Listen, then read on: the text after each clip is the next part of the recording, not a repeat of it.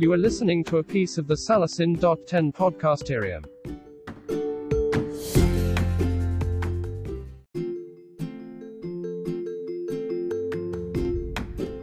You are listening to a piece of the Salasin.10 podcasterium. Everyone, very good morning. Morning, Sam. How are you today? okay. It's like a Saturday morning, and uh, developers usually they wake up late on Saturday. No, running cron jobs. Five days. They wake up late on Saturday, and then they continue to work hard on Saturday. All right, that's the developer life program and do things all the time. So before we just get started, uh, Microsoft people, we have Chester and uh, here. So they, we're just going to give a, a opening uh, Microsoft openness and uh, Azure demo. Yep. So Yes. we will continue our session right after this. Okay. Welcome guys, my name is Tam and that's Chester. We are from Microsoft Malaysia, the developer experience team. And um, today, um, welcome everybody to um, our WordPress meetup in our office, level 26. So um, before I start, if you guys wanted to go to the washroom for guys and girls, uh, just go to the main door and the guys will be nearer, the girls one will be just here. So we will need to make a U-shaped turn. So we're supposed to go out from this door, but it's locked today. So, but anyway, if you guys um, on any axis don't just go try to open the door because we will probably get a call in like 10 minutes. They'll treat this as a security breach, so we'll get a call from US. But anyway, okay, let's just uh, get things started. So, um, welcome guys. Um, let's just go. Okay. So um, I'll share a bit on Microsoft openness and uh, what are the things that we do for the uh, open source community. If you guys see on the slide over here, you might recognize some um, products that you might use from a day-to-day basis. Um, yes, we have a lot more than this one, but the uh, main ones are mostly here. So we do support uh, Linux, BSD, even the recent Windows 10, we built shell right into Windows itself. So if you guys are using open source tool, feel free to just hop on to the Microsoft platform. Um, we have our free development tool as well that if you are interested to develop apps in iOS, Android, and Windows, you can use our tool to develop for all three. So that's some of those stuff that is quite uh, exciting and upcoming recently. Um, so yeah, if you guys are um, interested to know what's happening um, in the open source space and the support that Microsoft have given um, worldwide, not just in Malaysia, um, feel free to visit this um, URL over here, openness.microsoft.com. You'll have a lot of success story. So maybe you you guys might find um, some success story. Um, for example, um, just um, recently I know that um, OpenStax. Have you guys heard of OpenStax? Yep. So they are building it on our cloud platform. Mhm. So those guys, um, they have they have their stuff, but they build a template over in Azure, and they do sell their products on our cloud platform. So that can be some of those uh, business opportunities as well. So this kind of case study, you can find a lot more on the URL um, that is mentioned here. So next, I'll just uh, pass to Chester for a quick uh, demo on how fast can you uh, do WordPress on the Microsoft Cloud. Alright, So okay. Chester. Thanks, Tom. Alright, so hi guys, good morning. So Morning. uh, I'm Chester and I'll be doing a demo on uh, starting up a WordPress in our Azure. Alright. Azure. Okay. Wow, it has grown. Alright. Okay, so this is our Azure portal. So if you want to start your own WordPress site, if you're a beginner or even developer, this will all be the same. So we have a lot of things here, but today we'll just focus on WordPress. Just search for WordPress, and then uh, there will be quite a number of uh, selections for you. So for the developers, you can look more on this. But today, we have also, if you want to manage it as a virtual machine, you can do that. But today, focus is on the WordPress simple template itself. So you just click on WordPress. There's only one button for you to click, which is create. And then it will bring you. So uh, you can decide the name of your site, the URL, and then today I'll just say uh, welcome uh, WordPress community dot Azure website from there. So alright, so it's a unique one. Mm. subscriptions, and um, you can package it into a resource group. So the resource group is uh, something that you can manage, like where is the location of your server, what is the pricing and everything. Alright? So go for the services and then you can just select, okay, I want it to be in Southeast Asia. If you have some of your business in other countries, South Central US, uh, we have a lot more for you to choose. Alright? So I'm just gonna show you what are the locations. This is like a Happy Meal menu that you can choose. There's a lot of locations that we support. Alright? So I'll just use the one uh, which is closest to our uh, location here today. And then for databases, you can choose whichever you want as well. And um, I've already deployed some of it already. So just click on the links you have. And for pro developers, if you have advanced setting that you need, is also within the same page as well. So just put in all your advanced setting that you need, the keys, uh, authentication keys, secure authentication keys, all that. If you're happy with it, just press OK. And then press create. So you just say submitting deployment, and then within a couple of minutes later, you have your WordPress site up and running. So I will, you can actually check the site later using um, the URL that I entered earlier. Well, during your break or small transition, you can actually use your uh, phones to access it. So that is uh, the five minutes. Just that- show the uh, created version that you have. Yeah, alright. Okay, so I created one version earlier. So this is actually a WordPress hosted in uh, Azure site. So it's basically WordPress. There's uh, no advanced configuration needed. Just log in, uh, like an admin, configure, like your template. You can start publishing your own posts and stuff like that. Alright? Okay, so I'll pass it back to Sam. Yeah. Yes. So if you go back to check your deployment, I think it will be ready already. So, Go to your application. It's still, So yeah, so it already succeeded. so you can actually visit the site now. yeah. Uh, so it's called, hold on.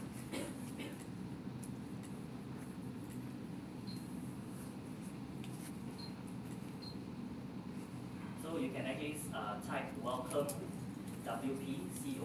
Oh, they have grown. dot azurewebsites dot net.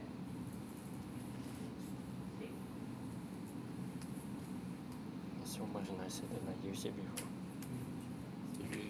Yeah, I used it before, but the version one, this like version I don't know what. Wow. So yeah, our point is uh, there are basically a lot of templates over at our marketplace, not only just uh, WordPress. If you are practicing, just a few couple of minutes, you can basically create your own site. And uh, the good news about this one um, is there's a free tier over at uh, our Azure Marketplace, so you can basically deploy your website for free. But there are some certain limitations that tied to it, but it's still possible to do it. Yes. So if you have any more questions, you can always Yeah, catch you us. can We'll always catch us. around here. around here. During your break time or transition time, just talk to us.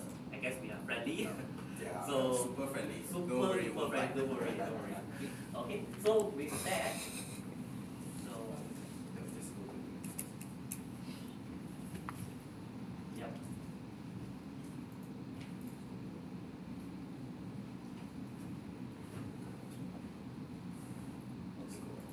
So besides uh, uh, WordPress, right, what you can do if uh, join our cloud platform is not just only hosting the site. So if you see um, the stuff over at the top part here, we offer a lot more other than just websites. You can do analytics, you can do advanced machine learning, even if you want to do your CPM and stuff like that, all over the world. Remember, we have uh, around 30 regions with 22 data centers worldwide. So it is up to your option to choose what you want and yeah, our cloud is like super scalable if uh, you are looking for high availability or if you're doing a marketing site on some website and say for example if you're working with an airline and decided that this coming Sunday there will be a event then uh, this feature will be super nice nice to you because you can actually scale the website to make sure it doesn't come down. So another yeah Do you have any uh, example WordPress sites on your cloud hosting, on your Azure hosting um, at current production one, I do not have visibility on that, but I surely can find you. If I'm not mistaken, the uh, Free Malaysia today they are. If I'm not mistaken, And it's on Azure platform. I'm not sure. I need to check. So yeah, basically that's that. Another uh, example is, have you guys heard about Pokemon Go? Yeah. So before that, someone said that Malaysia will have Pokemon Go, right? So that was a website created as a clickbait just for you to click in and view the ad- advertisement. So someone decided to go and create some sites and put in advertisement. So if everybody go in all at once, then that guy will probably earn a lot of money. And that guy, that site probably wouldn't go down if he configured it to scale properly. Because at one point of time, I think everybody was clicking in to check when is Malaysia launching. But anyway, um, that's the end of my uh, presentation now. I'll pass back to uh, Sam. Alright, thank you. Thank you guys. We'll be here uh, today, so if you want to ask us any question, just catch me and Yeah. Chester. Yeah, right. Okay. Any other Uh, questions? Hmm. How about security of WordPress? Mhm. I mean, I have heard security is a bit poor. Is it true? On the uh, WordPress part or on the Microsoft Cloud part? WordPress part. Um, that, um, I think you will have to address that. right? Yeah, we'll cover that presentation shortly. later, yeah. Alright. Okay. Okay. Alright. Thank you so much. Okay, thank you guys. Thanks guys. Have a great day ahead. Thank you. There's quite a lot of s- Yeah, uh, how you want to configure it? Yeah. It's a expensive, isn't it? Yes, quite expensive. Yes, quite expensive. More expensive than uh, It's more expensive than uh, Yes, Blue sure. Ocean, uh, Digital Ocean. Yes, for sure. Oh yeah, another thing about um, if you wanted to connect to the internet, just connect to Microsoft Open. There's no password or whatsoever. No problem. Just make sure you don't go and visit those Malaysia sites. Yeah. Probably will get an email. Or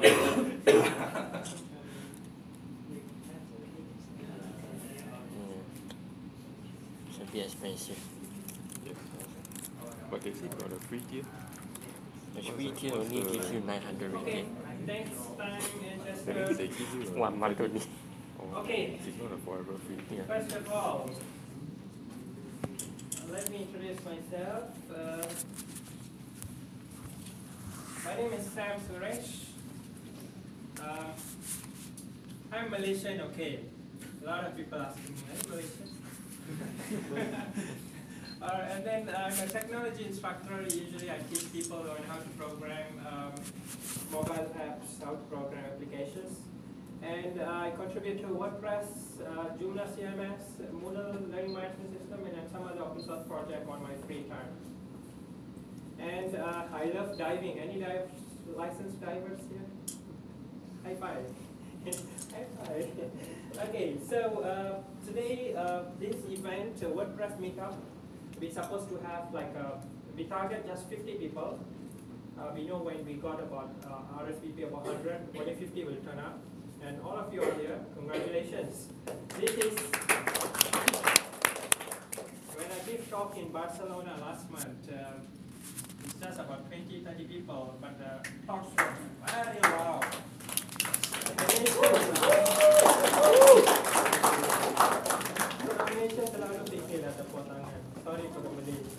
Malay. Alright, so uh, please encourage our speakers here uh, because they are just volunteering like uh, anyone else. This is a very totally a free event organized by volunteers. All the speakers are volunteers. We are not getting paid for it. We are not getting paid for anything. All the printing was done. This is the only thing I got from WordPress Foundation, which is the slides and the stickers. Alright, so there's no monetary funding for events like this. So what we decided, we decided to print t-shirts. And uh, we want to collect like 10 ringgit. So the cost is about 15 ringgit. We want to collect 10 ringgit because we have second meetup on uh, December this year. And that, uh, that meetup going to be a big one.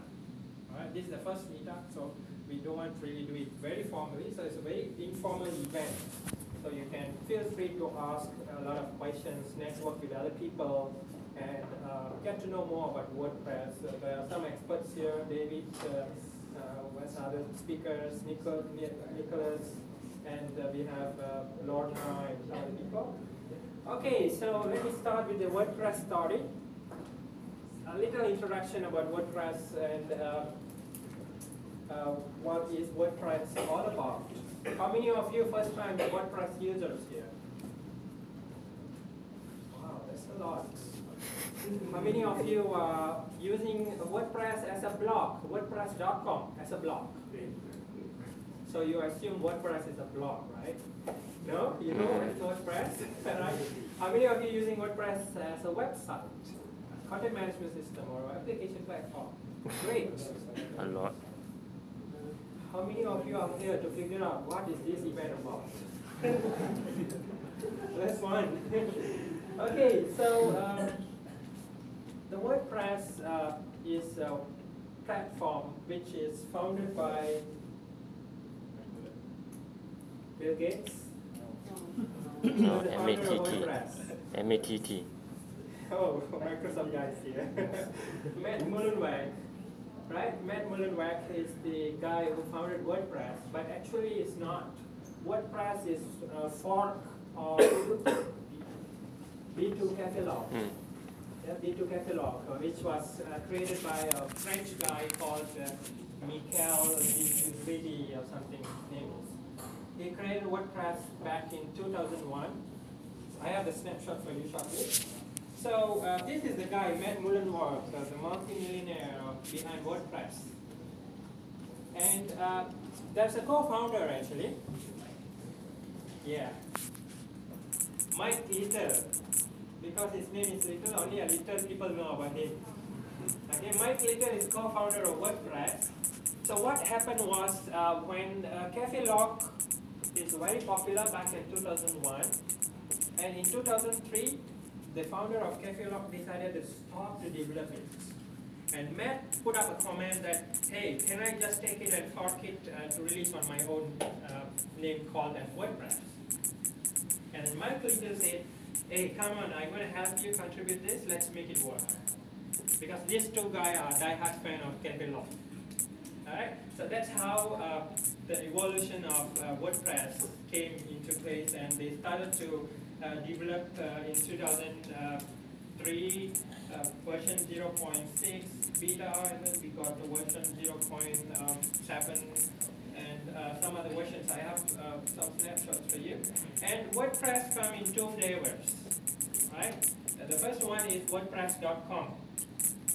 WordPress.com is a blogging platform. Alright? So the second one is WordPress.org. So it's open source uh, script or application that you can download and you can build anything you want to build. So that's two different parts, WordPress.com and WordPress.org. And uh, WordPress.com is uh, more like a blogging platform. Of course, you can build a basic website with that. Uh, it's a hosted service. It's uh, managed by Automattic. The company behind uh, WordPress.com is Automattic, which is owned by Matt Mullenweg. Uh, so they make money by selling premium themes, uh, premium services such as getting extra storage uh, or you buy extra plugins. Uh, no access to source code mostly, uh, but I'm not sure if premium service, is there access to source code? No, right? Because it's hosted. If they give you access, probably you can hack the servers. So it's very limited in terms of installing your theme because there's a pool of themes or selected plugins that you can pick and use it. Right? That's WordPress.com. And you need a WordPress.com account and you need to agree to terms and conditions, uh, privacy policy and all that. But WordPress.org is a CMS platform, content management system, and now it's evolving like an application app platform. So you can build apps Mm. because it comes with a lot of uh, APIs. Right? You can build a mobile app with a WordPress backend. You can build a system with a WordPress backend. Uh, it's a, the, uh, the only uh, con of uh, having WordPress.org application is you need a place to host it. And the hosting is very cheap, right? I think a shared hosting costs about 100, 100 ringgit per year. Right? Or less than that. Less than that. So uh, with the self-hosted WordPress, you have full access to your source code. And uh, unlimited plugin and themes. You can install anything you want, but don't install everything that you can find in plugin directory. Alright? Uh, I'm sure there's one session, um, your session, right? Speed up. So I'm going to talk about how to pick the right plugins later. So you don't need account, so your site is not connected to any other company at the back end. It's your own site. You can have it on your machine, on your server, on your cloud, on your hosting, anywhere. Uh, where else? Uh, WordPress.com is a hosted service that people behind it manage it. You need to manage your own site. .com is managed for you. It's free for some uh, 3.8 GB or something. So this is WordPress timeline. Uh, 2001, V2 cafelog launched by Mi- Michael Valdrighi, is a French guy.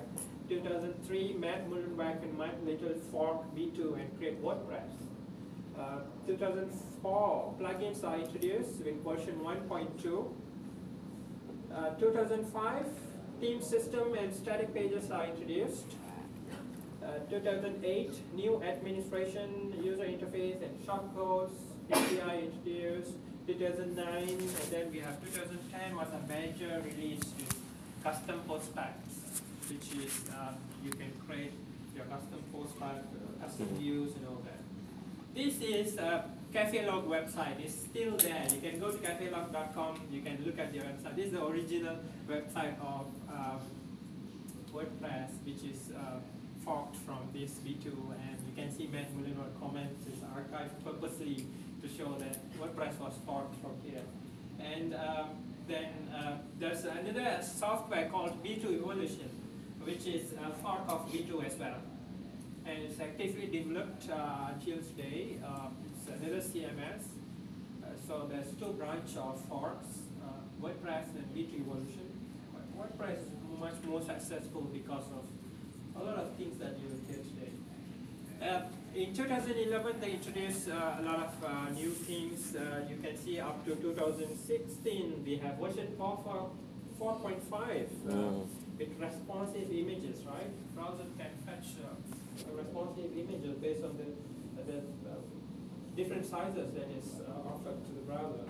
And this is the first version of WordPress 0.71, and it's just a plain blogging uh, blogging site. And then uh, WordPress 1 in 2004, uh, slightly a different, different interface with two lines on top. Uh, WordPress 1.5, 2005. Yeah, you can see we got text now and there's options. Uh, WordPress 2.0, uh, we have uh, some colors. And then, uh, yeah, we got WordPress 2.5, there's the dashboard.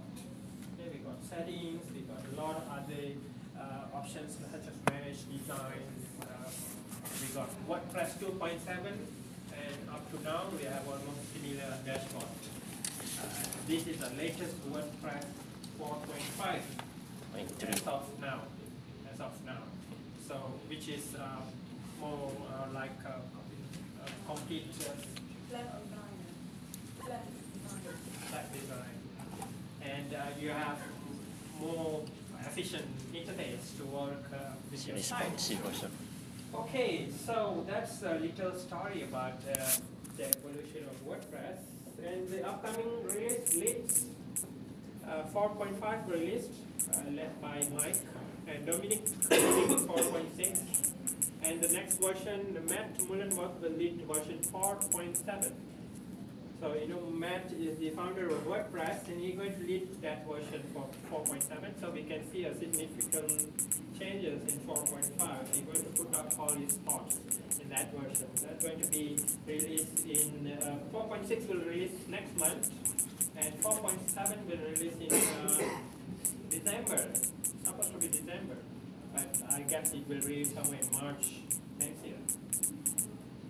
WordPress plugin directory crossed uh, 1.3 billion downloads, so with uh, Oh. almost four, 45,000 plugins. We have 45,000 plugins now in WordPress plugin directory and crossed 1.3 billion downloads. So you can find almost uh, many features, uh, many different plugins, some good plugins, uh, many bad plugins there.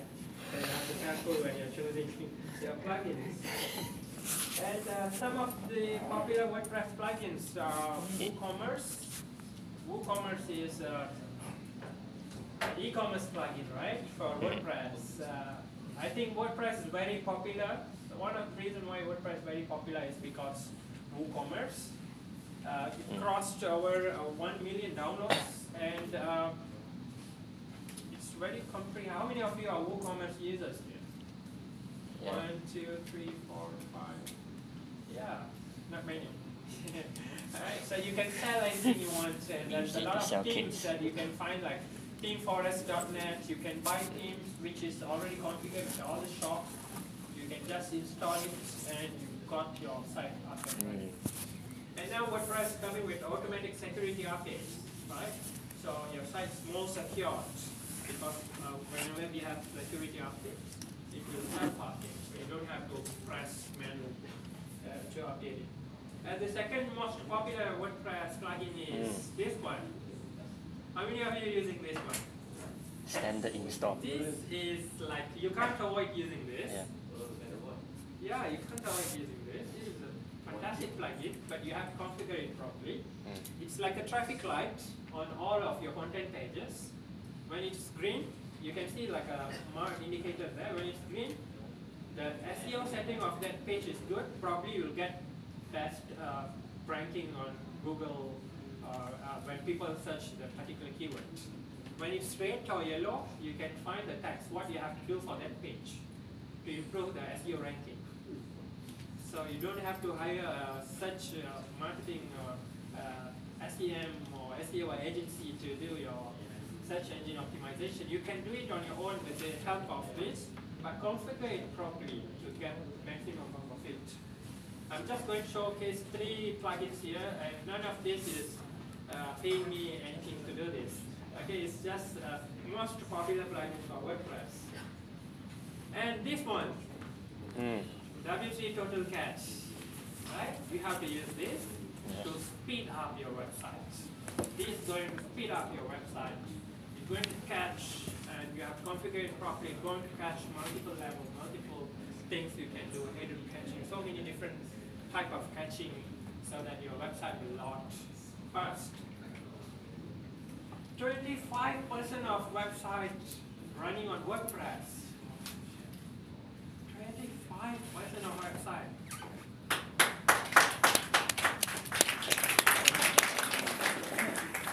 It's just a quarter. It's just a quarter. 25. That's a single software market share is 25. That's huge share, right? Where else, if we talk about Joomla CMS, maybe one or two percent, or uh, I don't know, some other Drupal, maybe 0.5 percent market share, the, the worldwide share, and WordPress powered uh, 25 percent website in the world, 75 percent to go. Alright, so um, it's a, it's a big achievement uh, for WordPress because it's community driven. WordPress is free. WordPress.com is not open source. WordPress.org is open source. So I'm sure all of you using WordPress.org because it's a free software, you can download it. And uh, we have 2.6 million core updates along with plugins. So there's so many commits, so many people commits the codes to make to improve the software. It's not only WordPress Foundation working on it. We have a Slack group. How many of you in the WordPress Slack group? None of you? All right, you can later please go to just Google it, WordPress Slack. Slack is like the instant messaging tool. If you are interested in that, uh, we have the WordPress Foundation is WordPress Slack. We have uh, people like a contributor. We have uh, volunteers on that. Or you can go to make.wordpress.org. Make.wordpress.org if you want to contribute your codes and everything. So WordPress evolved from blog to the CMS, and now it's an apps platform. WordPress became an apps platform. Uh, a lot of people will think WordPress is just a blogging platform, right? Anyone you ask, do you know, do you know about WordPress? Yeah, it's a blog tool, right? Uh, it's not just a blog tool. WordPress is an apps platform. You can build apps with WordPress. It's support REST API version Mm. two now. You can do more with that. And um, REST, uh, yeah, it's improved uh, and uh, it's evolving with different APIs. So later we have um, Furia giving talk on um, React. All right. Uh, if you know about WordPress, uh, uh, dot com is uh, the dashboard is on React. It's fully on React and JavaScript. Anyone logged in WordPress.com dashboard? This Mm. is the one. It's not the WordPress dashboard. If you want to go WordPress.com dashboard, you have to go now and click on the WordPress dashboard. Most probably, most of the developers never seen this. Because you always download WordPress, install it, you're just looking at WordPress dashboard. This is the WordPress.com, a setting dashboard. Right? So it's fully on React and JavaScript. So we have a talk about React and JavaScript. So Matt Mullenweg advice to all of us is uh, the future platform will be API-driven interfaces and JavaScript. So he requests everyone to learn JavaScript deeply. This was his uh, State of Word 2015, which is uh, every uh, December in a year they have a big conference in Philadelphia, US, uh, about the WordCamp, WordCamp US? So this was his advice. Learn JavaScript deeply because now people building mobile apps with JavaScript, building almost most of the applications with JavaScript compared to traditional interfaces. So that's it, uh, my uh, story about the WordPress for today. Any questions? No? All right, thank you so much. So, the next session is supposed to split two, right? But not many of us today for this first meetup. So how many of you are beginners and you really want to know how to install WordPress, how to use WordPress? as uh, your website. Otherwise, we're just going to merge as one session. We will just continue with the next session. Oh, So should we, shall we merge it or we should split to two sessions? it's going to be very technical, no man. Merge? So you can hear all the sessions, but you can skip some of the basic sessions, maybe such as beginner's guide for WordPress. Is that okay? Hey guys, come on. I- I'm okay with it, but I don't know All about the right, others. great. So let's go ahead to the next session. So the next session will be who's that next? So can, can all the speakers just stand up and speakers, can you just stand up? Okay. All right. Great. Okay, David, your session, right? Me? Okay. all right. Okay. The agenda is all messed up now. Okay, please.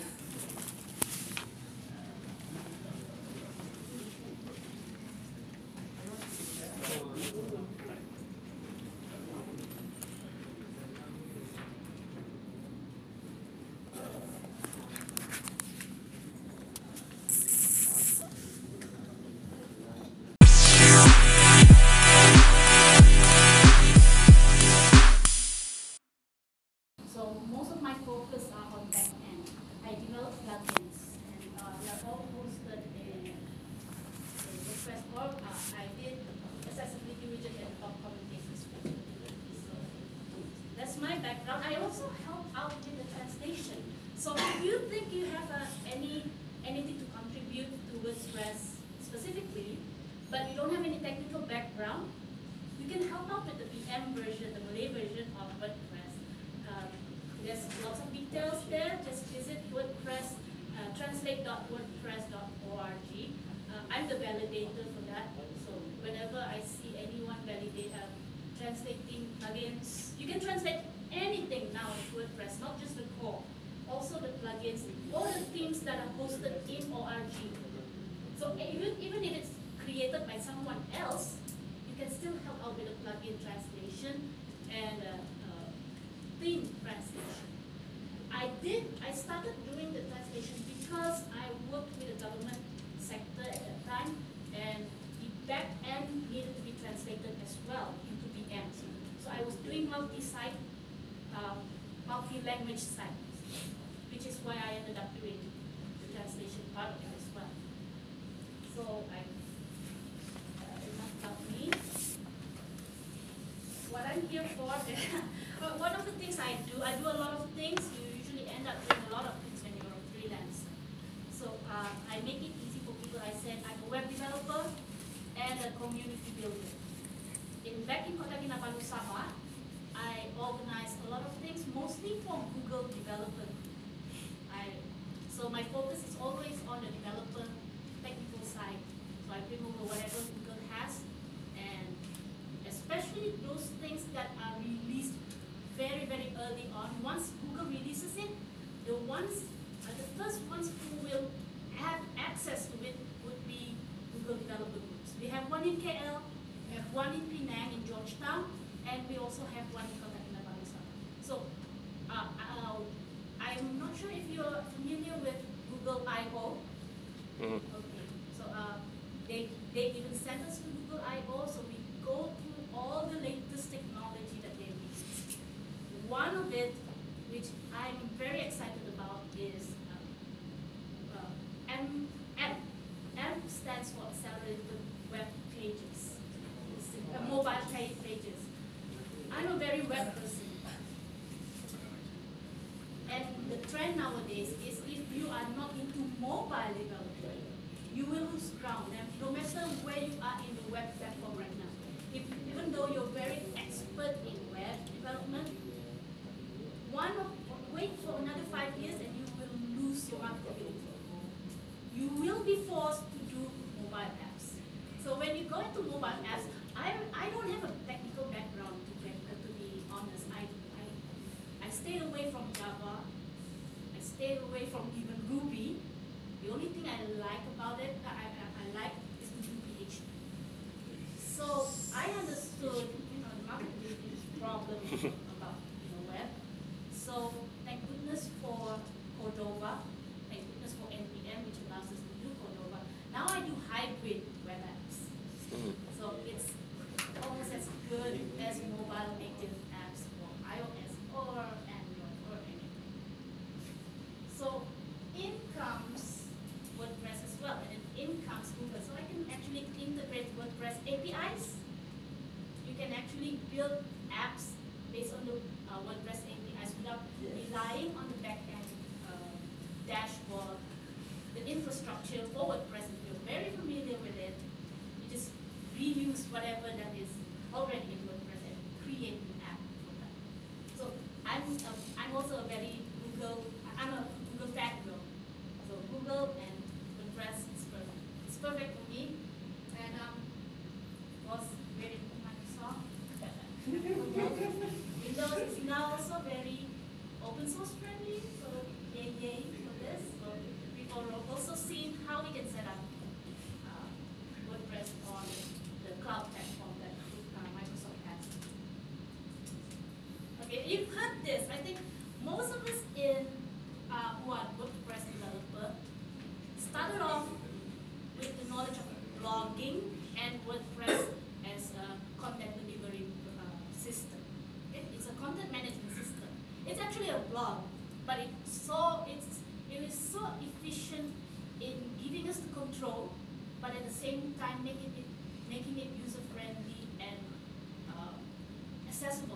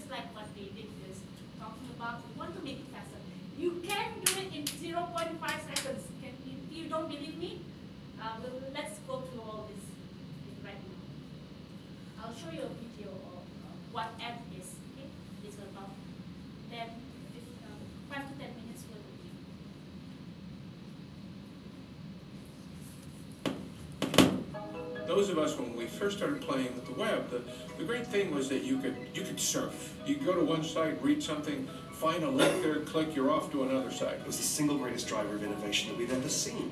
Thanks to smartphones. Everybody has internet in their pocket. But the mobile web is really at, at odds with what everybody does on the web, which is surf and browse, and that should all be fast and easy, and right now it just isn't. So this thing which should be a source of utter wonder is a source of frustration. Waiting. Waiting. Not letting me scroll. Now it's loaded. People bounce. So if the, if the page doesn't load within a couple seconds, they move on to the next page. That is the worst possible outcome for everyone involved. So Google, together with dozens of other publishers and technology companies, sat down to try to find a solution for this.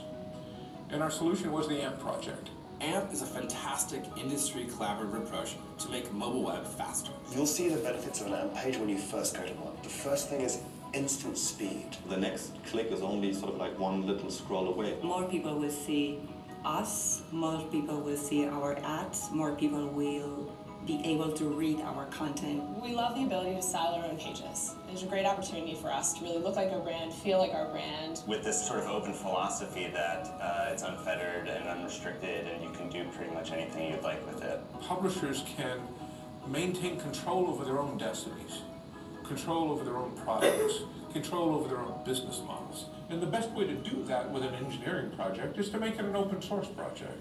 We feel like it's really important that there's not a gatekeeper between a publisher and them reaching their audience. The success of the AMP project is not going to be based on the leadership of one. It's going to be based on the leadership of many. You have a problem that is common to others, you work together to find a common solution. So it's like all of a sudden everybody jumping in and doing stuff, and then something comes out, which is great. Something that we've needed to do for a very long time as an industry. This is the spirit of the web at its best. Just give it a try. Show up at the GitHub page, read the documentation, see what it would mean for your pages. We shouldn't be fighting over what a hyperlink is anymore. It's time to figure out uh, how to tell the best stories. You know, those of us involved with the AMP project are involved in many regards because we love the web and we want the web to be as vibrant and healthy as all of us know it can be. We want it to be fast and furiously compelling. We want to make the web great again. It's really as simple as that. Can we make the web great again?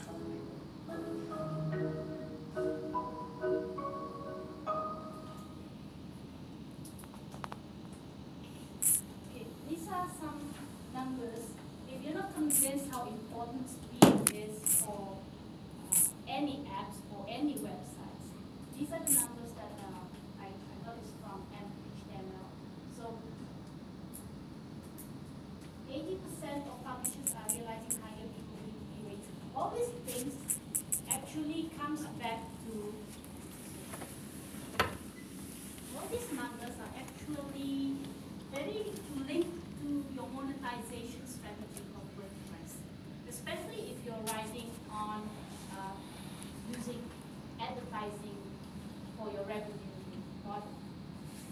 And one of the problems that we have when you use web and make mo- uh, and monetize using ads is that sometimes the ads themselves are very slow.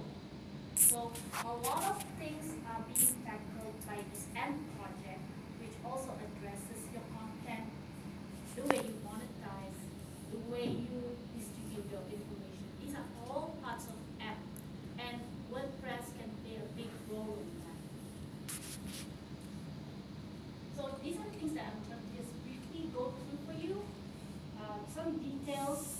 We, I'll show you a code lab, which does not really relate uh, directly to WordPress, but relates uh, generally with what you should be looking at when you create uh, a website and things that you need to adjust so that you can have an AMP-enabled web. And then there is, yes, I'm so sorry. So it's just a rule of standard, you have to follow in order to that.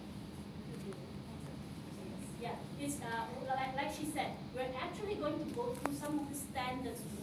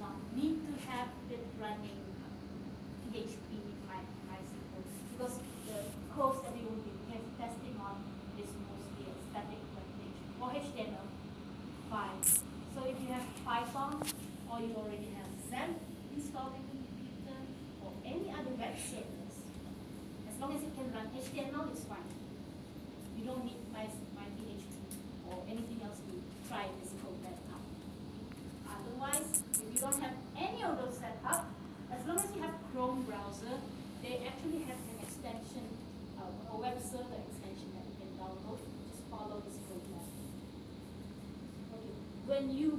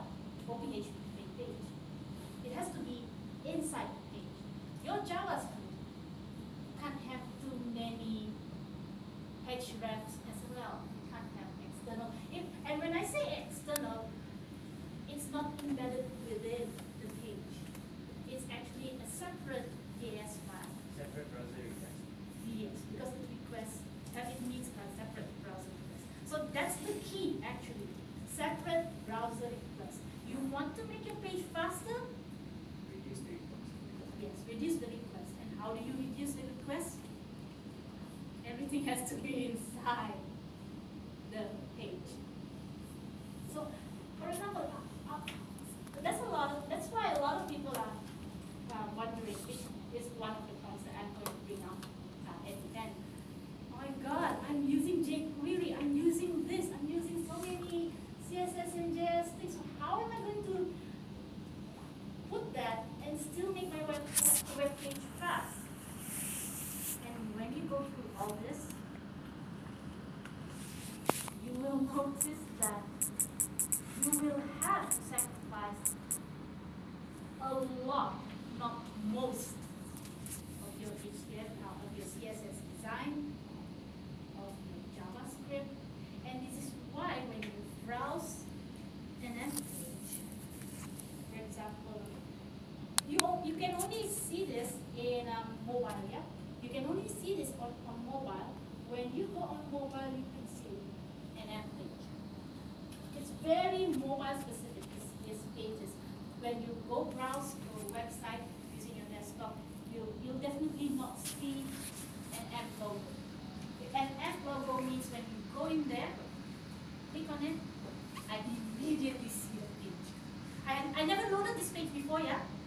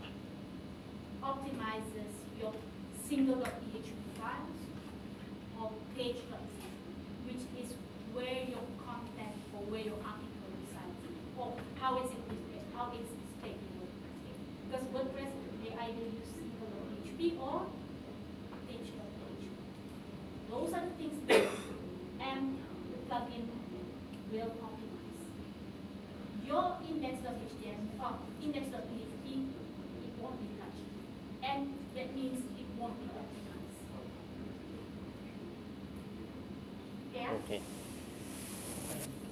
Mm. So, yeah, that, that is one of the things. Uh, actually, that's the biggest highlight for any developer when they listen to WordPress and they listen to uh, AMP specifically. When they go through all those things, wait a minute, what am I going to do with all my awesome designs then? Really, uh, back to the slide that I showed you just now, content. It's all about content. So, it means that if you're using WordPress for something other than uh, content or focusing on something other than just content, then AMP might not be a tool for you. Okay? You might need to look for something else or optimize it somehow else.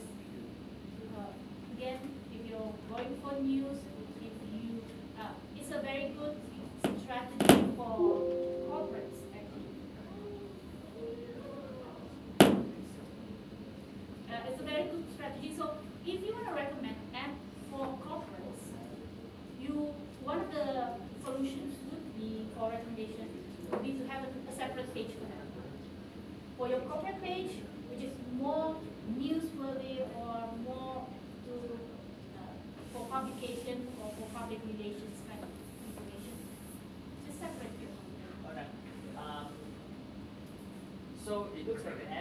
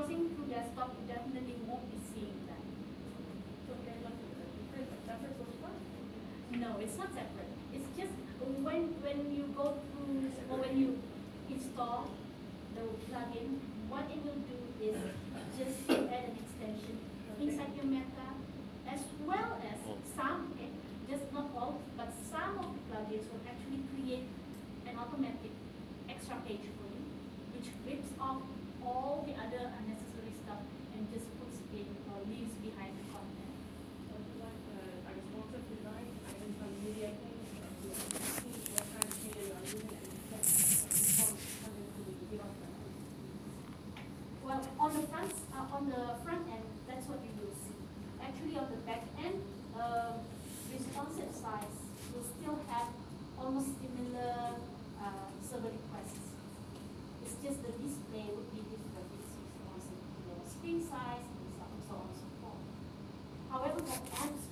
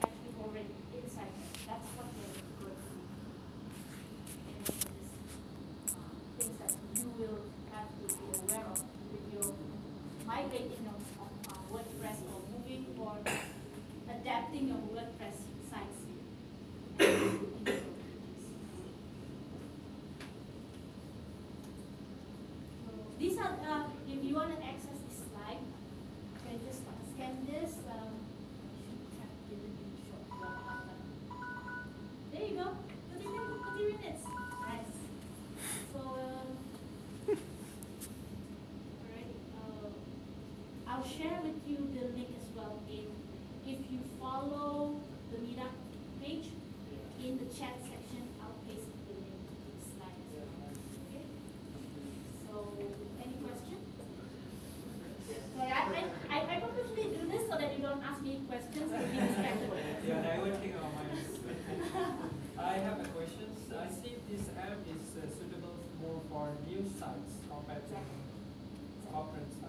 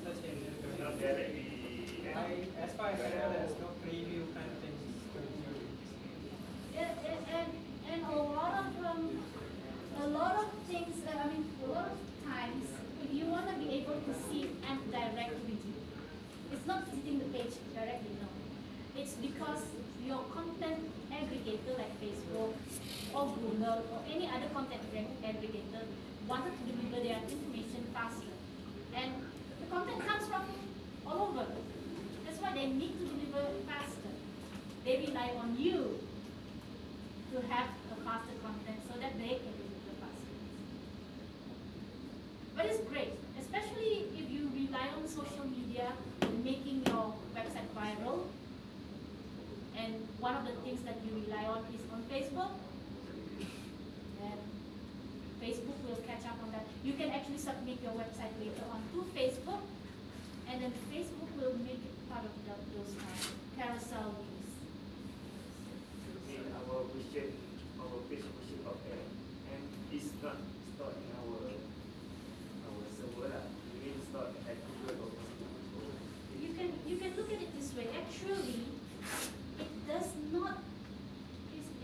like scripts. You know, PHP, you make a PHP page, and then the PHP will uh, will display, for example, uh, your, your, name is El Helvin, Helmi.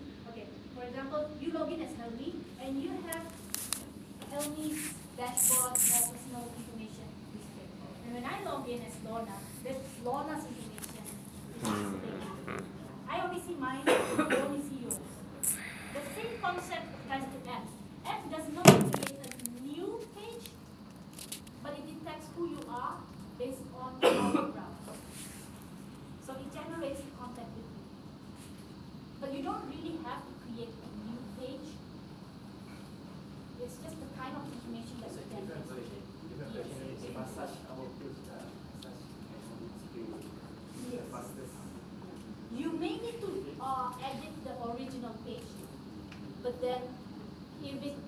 нас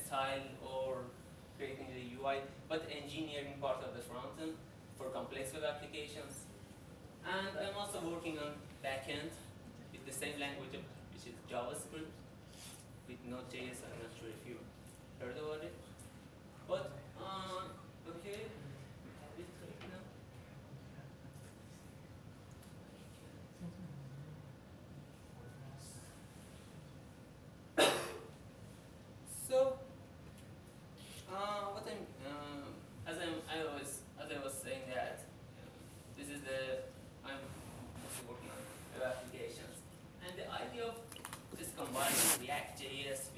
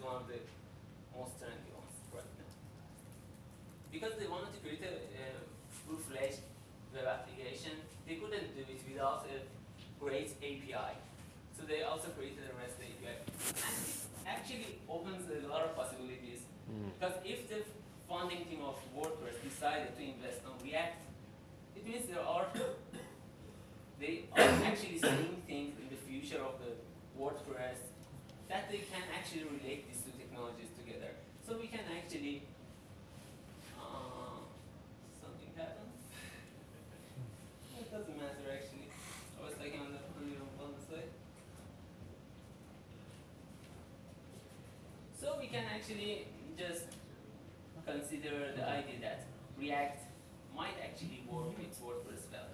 So we want to go through this. But before that, I also wanted to ask two questions. I'm not going to ask lot of questions. But the matter is that uh, we are going to really advanced today because there is no other way to, you know, talk about React and all the tooling systems working with, with WordPress without going advanced into JavaScript. So first of all, I want to know how many of you have any experience with coding? Okay, okay, very good. Around, I guess, 70%. And uh, about JavaScript, any experience? Okay, very good. It's 50%.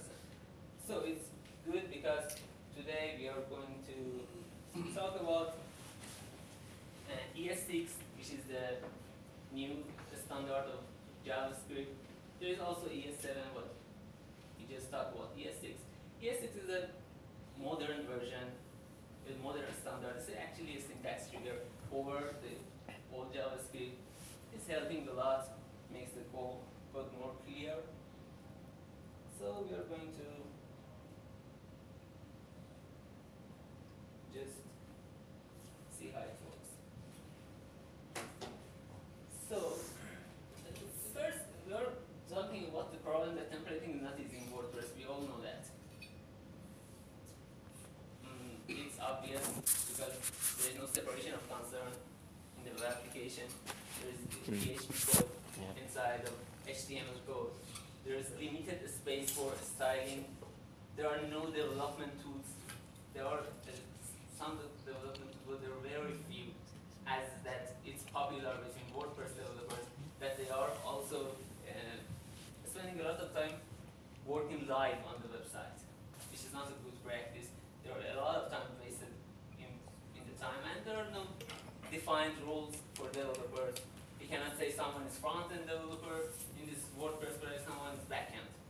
They should work together. So most most of the time, one developer, as long as Ninja developers, they are just doing everything themselves. So, in a modern web application stack, uh, there are so many different ideas, so many different categorization if you want to go through it. But if you want to just make it simple, make it something that we can just uh, focus on right now because we need to uh, cover it later, is that first of all, in a modern web application, we need REST APIs. We might use other ways to get data, is mm, like Relay, which is out of the scope of today's conversation. But REST API is obvious one because uh, we need, uh, if you, in case you don't know what is REST API, it's a couple of endpoints or URLs that we use to get the data from the server or change the data inside uh, inside the server and the format of the communication of data that we receive from server is JSON, which is a key value hash map. Something like an object in JavaScript. We have other principles. We have we, we spend a lot of time on setting up setting up the development environment because we want to be as productive as possible. So we, we use a lot of tools only for the developer, not for the production. We use a lot of tools only for the developer. We use preprocessor, which is another uh, tool for, for style sheets. You probably are using some kind of preprocessor right now. It could be Sass, it could be less. There are new types of pre- preprocessor like for PostCSS, next CSS. There are different types, but we use it because CSS is not reliable. It's hard to just edit CSS uh, files. You probably have this problem of having a color in different area in your CSS, and when you want to change that color, you should find all the places that are using that color and just change it. When in CS, in Sass, preprocessor for CSS, you can just use a variable, and then with the preprocessor, you compile the Sass code into CSS, which is understandable for browsers. And in the end, we are not reinventing the wheel. Every time you can use a library for something, you should use a library. There, this problem is uh, so common between developers. Some, for example, four lines of code. Okay, these four lines of code, I can write it, it's easy. Why, why should use a library? But if there is a library that can actually do the same four lines of code, you should use, use that. Why? Because right now you are writing four lines of code, that, that's cheap. There is no cost for you, there's no cost for the company. But you should maintain the same code for the next couple of years. That's expensive. Why you should actually maintain a code that you can outsource it to someone else, which is the developer of the library, that maintain it for you for free. So we use a lot of libraries. It's a typical stack for JavaScript apps. There are a lot of other uh, tools here, but we just want to just shrink it as much as possible so we just spend time uh, on the things that are important. The goal here is that, the goal here is not that you learn all of this in this 30 minutes, create a React app in the end if you, if you are not familiar. If you're familiar, it's different. But if you're not familiar, don't worry about this. The goal here is that you just get familiar with these tools, what they are. So if you were interested in the end to go and try out for yourself or create a simple React app or anything, you just don't uh, waste your time knowing what these things are and how you should use it. Because these are really important and you can find it in like 70-80% of the apps. NPM, Babel.js Webpack, which is Gulp is similar to Webpack. Webpack is uh, something is that replaced for Gulp, which is our framework. So NPM, NPM is our package management. It's a package manager. What it does, it's manage our libraries. So if, for example, we want to include two libraries to our project, we don't go to the website, let's say Bootstrap. We don't go to the website, download the Bootstrap, put it inside the folder, and just carry it all the way with our project everywhere we go. Why? Because it's not efficient. If the library uh, gets updated, gets new, upgraded, anything, you don't understand unless you go and check again. If the library has dependencies itself, the library is using other libraries, you have other problems. You should maintain all the other libraries. So we need a package manager for our applications. NPM, how NPM uh, is doing it, it's very simple. You have a file called package.json. It's a JSON file, the format is JSON. We were talking about what is JSON, this is JSON. So as you can see, we have name, we have uh, version, description, and these are not important, they're just meta information. But when uh, you can see a value of dependencies, these are the libraries that are the main dependencies of your project. You define the name of the library, which is the registered name in NPM websites, and you define the version. That's it. So, instead of having a folder, all of the libraries, you just have one text file. How to use it?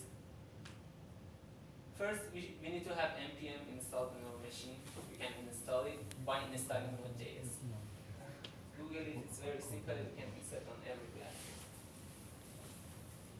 After having npm, you use command line, go to the folder that you have the package.json file, and just type npm install. It goes and downloads all the libraries, and all the dependencies of those libraries might be hundreds of libraries. Download them, install them in a folder called node underscore modules. Now let's, let's say you are working on a project and you want to add a new uh, library or new package to your application.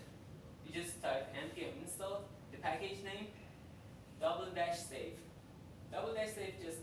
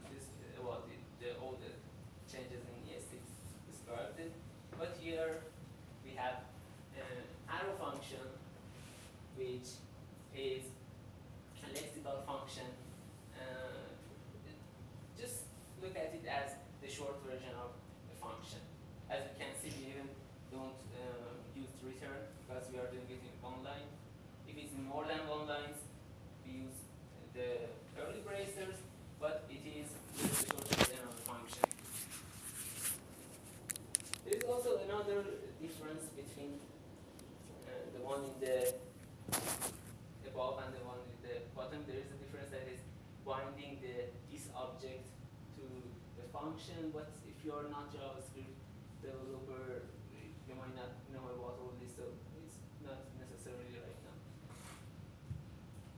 Well, we didn't have any class in JavaScript. We had object-oriented and techniques, but we didn't have any class. What we were doing, we were using a combination of function and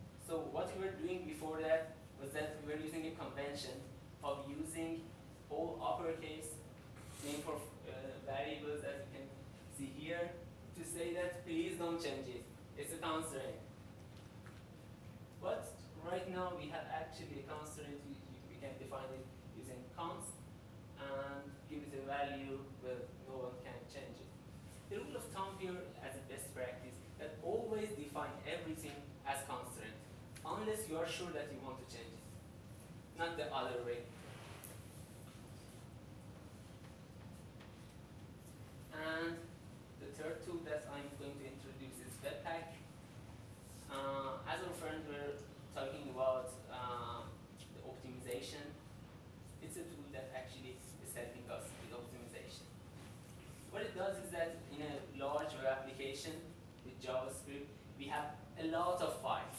We have a lot of modules. But uh, it doesn't make any sense if you put a script tag for all these modules in the end of our HTML because uh, as you know, the browser is sending the HTTP request for every script tag. And JavaScript is UI thread blocking. So the- when the UI is blocked, your browser is not doing anything un- until the JavaScript is loaded. So we want all of our JavaScript to be in only one file. We want to be on, we want to have only one script tag. So the Webpack is just getting all of the files that we have as JavaScript and just turn it into one bundle of one file and export it to us. All this happens backstage in your build process, in your development process. We don't use it, we just set it up and write our code in a more in a fancy way that we use. We use we just import and export and anything, but in the end we get the result that we want. This is the way the syntax for ES6 for importing and exporting. You can import, as you can see, I'm importing React from React, which is the, the second one is the name of the npm package. I installed npm install React, and now I'm importing it. I'm not actually referring to the node under underscore module, which is the libraries inside that. npm will know it. Just importing. So uh, there is no chance that if the path of the library changes, your code will go will go into problem or anything. Nothing like that may happen. And the export is also the same. You can export your own functions, your own variables, anything inside your app. Now here we are uh, facing React. well, since I didn't mention it earlier, React is UI library created uh, by Facebook. So Facebook is actually supporting this library, and it is very good because it is the syntax is declarative. So you define what you want, and you let the React do the work. You don't tell it uh, as all of the imperative style of programming, which is, for example, jQuery. We say, okay, if a user clicks on this button, you go get the element of the ID of something and put this inside of that. You're telling it, you're just uh, micromanaging for application, telling it everything, how everything should be done. But in React, it's not like that. It's event-based and it's declarative. We say, okay, if user clicked on a button, the value of our state changed to this. And somewhere else that we want that value, we this, this name of our state should be shown here.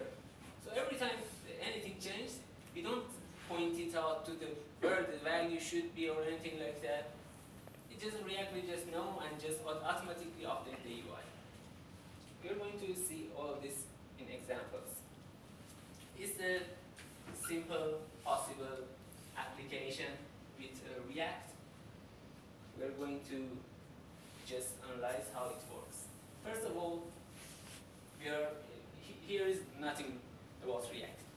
It's a normal uh, JavaScript command which I'm using query selector, which is so much similar to the selector of jQuery. I'm selecting an ID called container. It's an HTML element. It could be a div, an empty div, doesn't matter. And I'm putting it inside the variable, constraint. That's it. So I selected an element. Here I'm using I'm using React DOM, which is a namespace coming with React library. I'm using the render function. I'm giving it two value. The second one, you know it already, is a wanted element. The first one is called the component. Everything is React is a component. So now that we set up our application, we just create more components for everything that we want. We want a profile image for user, we create a component. We want a text field that they write some, something in it and just have some behavior, we write a component. So everything is component. That's why, why it is the usability of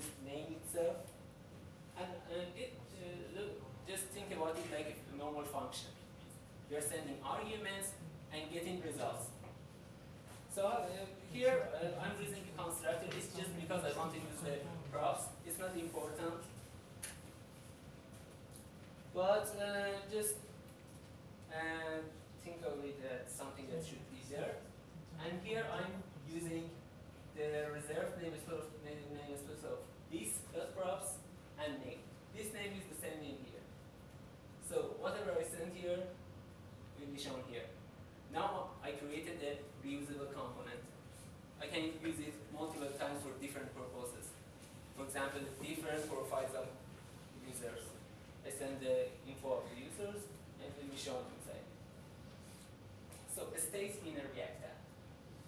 A state is similar to props, but it will automatically update every time, automatically update the UI every time it changes. Here, similar to the previous one in the constructor, I defined my initial state, which is a name with an empty string. Here I used it. I declared it that I want my name, my state name, to be there inside the h3, h3 tag. And here I'm using a function on unchanged. Don't just uh, be so much focused what the syntax It's the event system of React. And here I'm using a function, lexical. I'm sending the event here, and I'm just uh, sending it. But the important part is that here I'm using the this set state, which is a React function for declaring that the state is changed. So every time this state of my name is changing, the React automatically updates. So I'm not saying that H3, I'm not selecting H3 for any purpose. So it, you know, J, jQuery it happens. You are selecting H3 and someone makes it H4. Your code is broken. But nothing like that happened in React. This is the question. Okay, now what about WordPress? Uh, for WordPress, we, there are so many approaches we can have to actually make it a WordPress ready. We can aim for full coverage, means that we start early. That's the same strategy that they actually uh, created Facebook. They created uh, small components from different parts of the application, and then they, they just uh, started to just update it, update the website. Or we can create a widget plugin. We create a plugin, a widget plugin, just insert it in inside our uh, WordPress website, and that widget, using the same principle that I described here, works as a React app, as a React widget. You can do anything you want there, and it's very, very scalable. Maintainability is very good, and you you, you actually separated your UI from your WordPress thing. Okay. For the full coverage, it is the same thing that I described. We keep our uh, React app, we keep our WordPress theme, and we just gradually create new components like this. For example, it is your comments. After you create the React component for it, you just remove everything, and on, the only thing you have is an idea of comments. The React will just grasp this element from HTML and update it to the comments that is in, inside your website. Creating a, creating a plugin, and we're not going to describe it. There is a link to a boilerplate that someone already created. It's a boilerplate that you can actually use it uh, to create your own plugin. Just go and try to change the React code, and it is a plugin that you can use it in WordPress.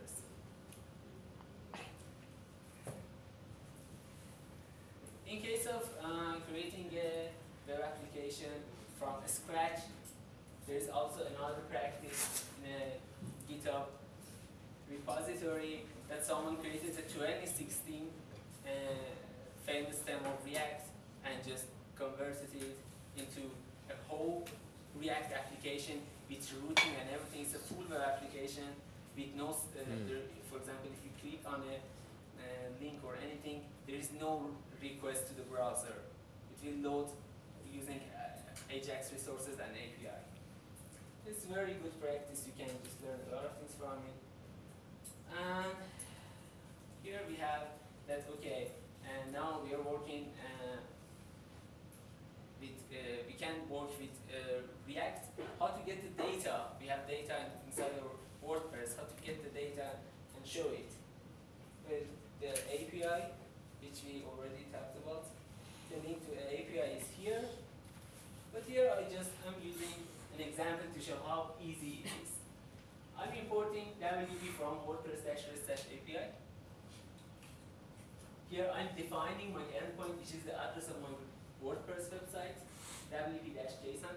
You may need to install the plugin of uh, WordPress API for some reasons, because it's not in the main package. And here, it's JavaScript. We use WP posts, then is a promise, doesn't matter.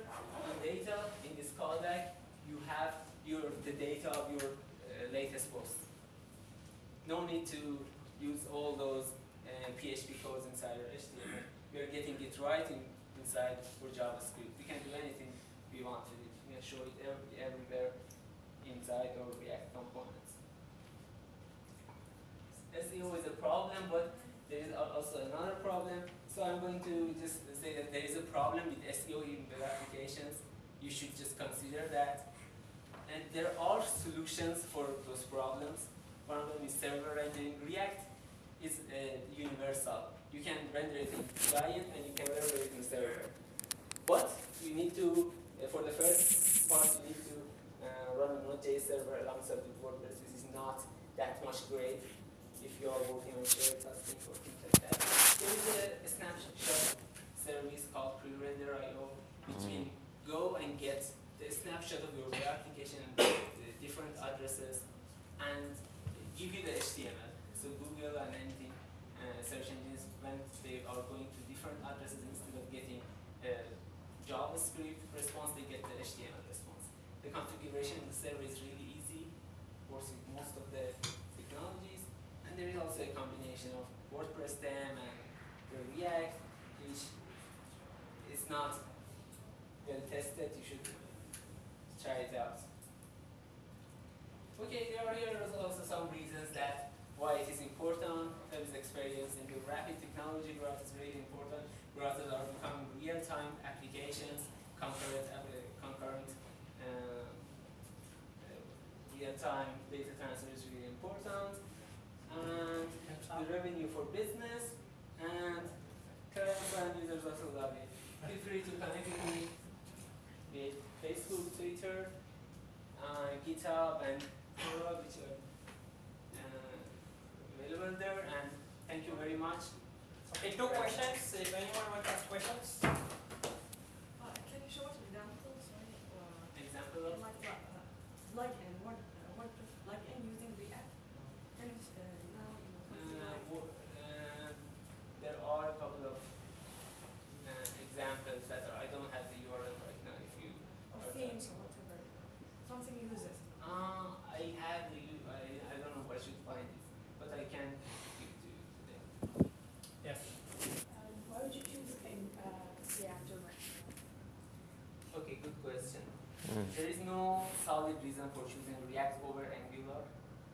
For Angular 1, Angular 1x, uh, Angular uh, is not as good as React. It's not as fast as React. There are some problems with Angular, and it is uh, not as uh, declarative as uh, React. But in the Angular 2, no, Angular 2 is very good. The learning curve for Angular is much longer than React. You can learn. React. I created my first React app in three days, but for Angular it was like one month.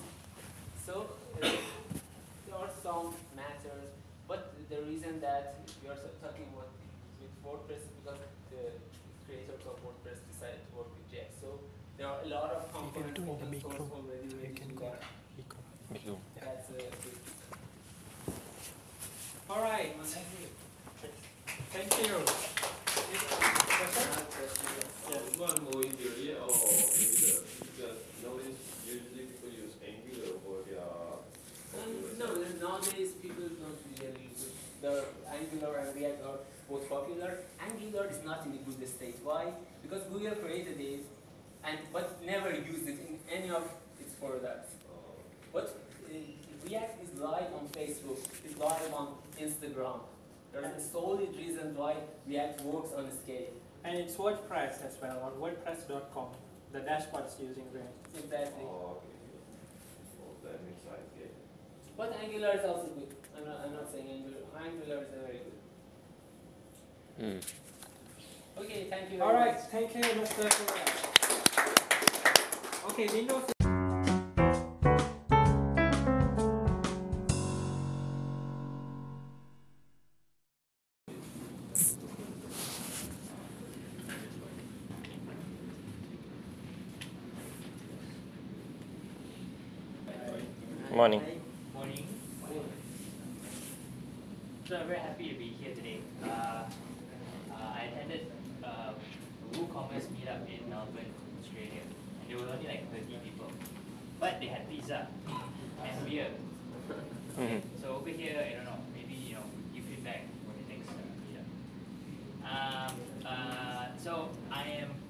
Blog junkie on Twitter.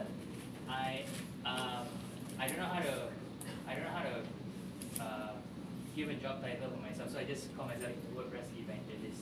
Um, I my company is uh, ClickWP, and basically what I what ClickWP does is that we offer tech support to uh, my customers, and uh, because WordPress is open source software, this means that you know there isn't somebody like Microsoft you can call shout on the phone like, hey, my WordPress, my website is not working, what's up?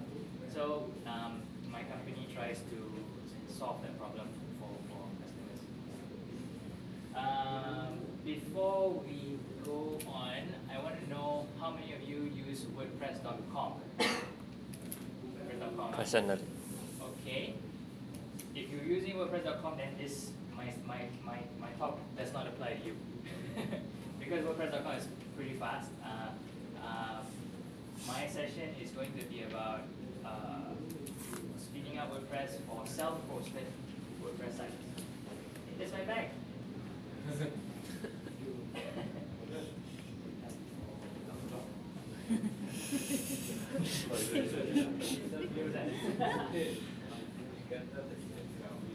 okay, uh, okay, cool.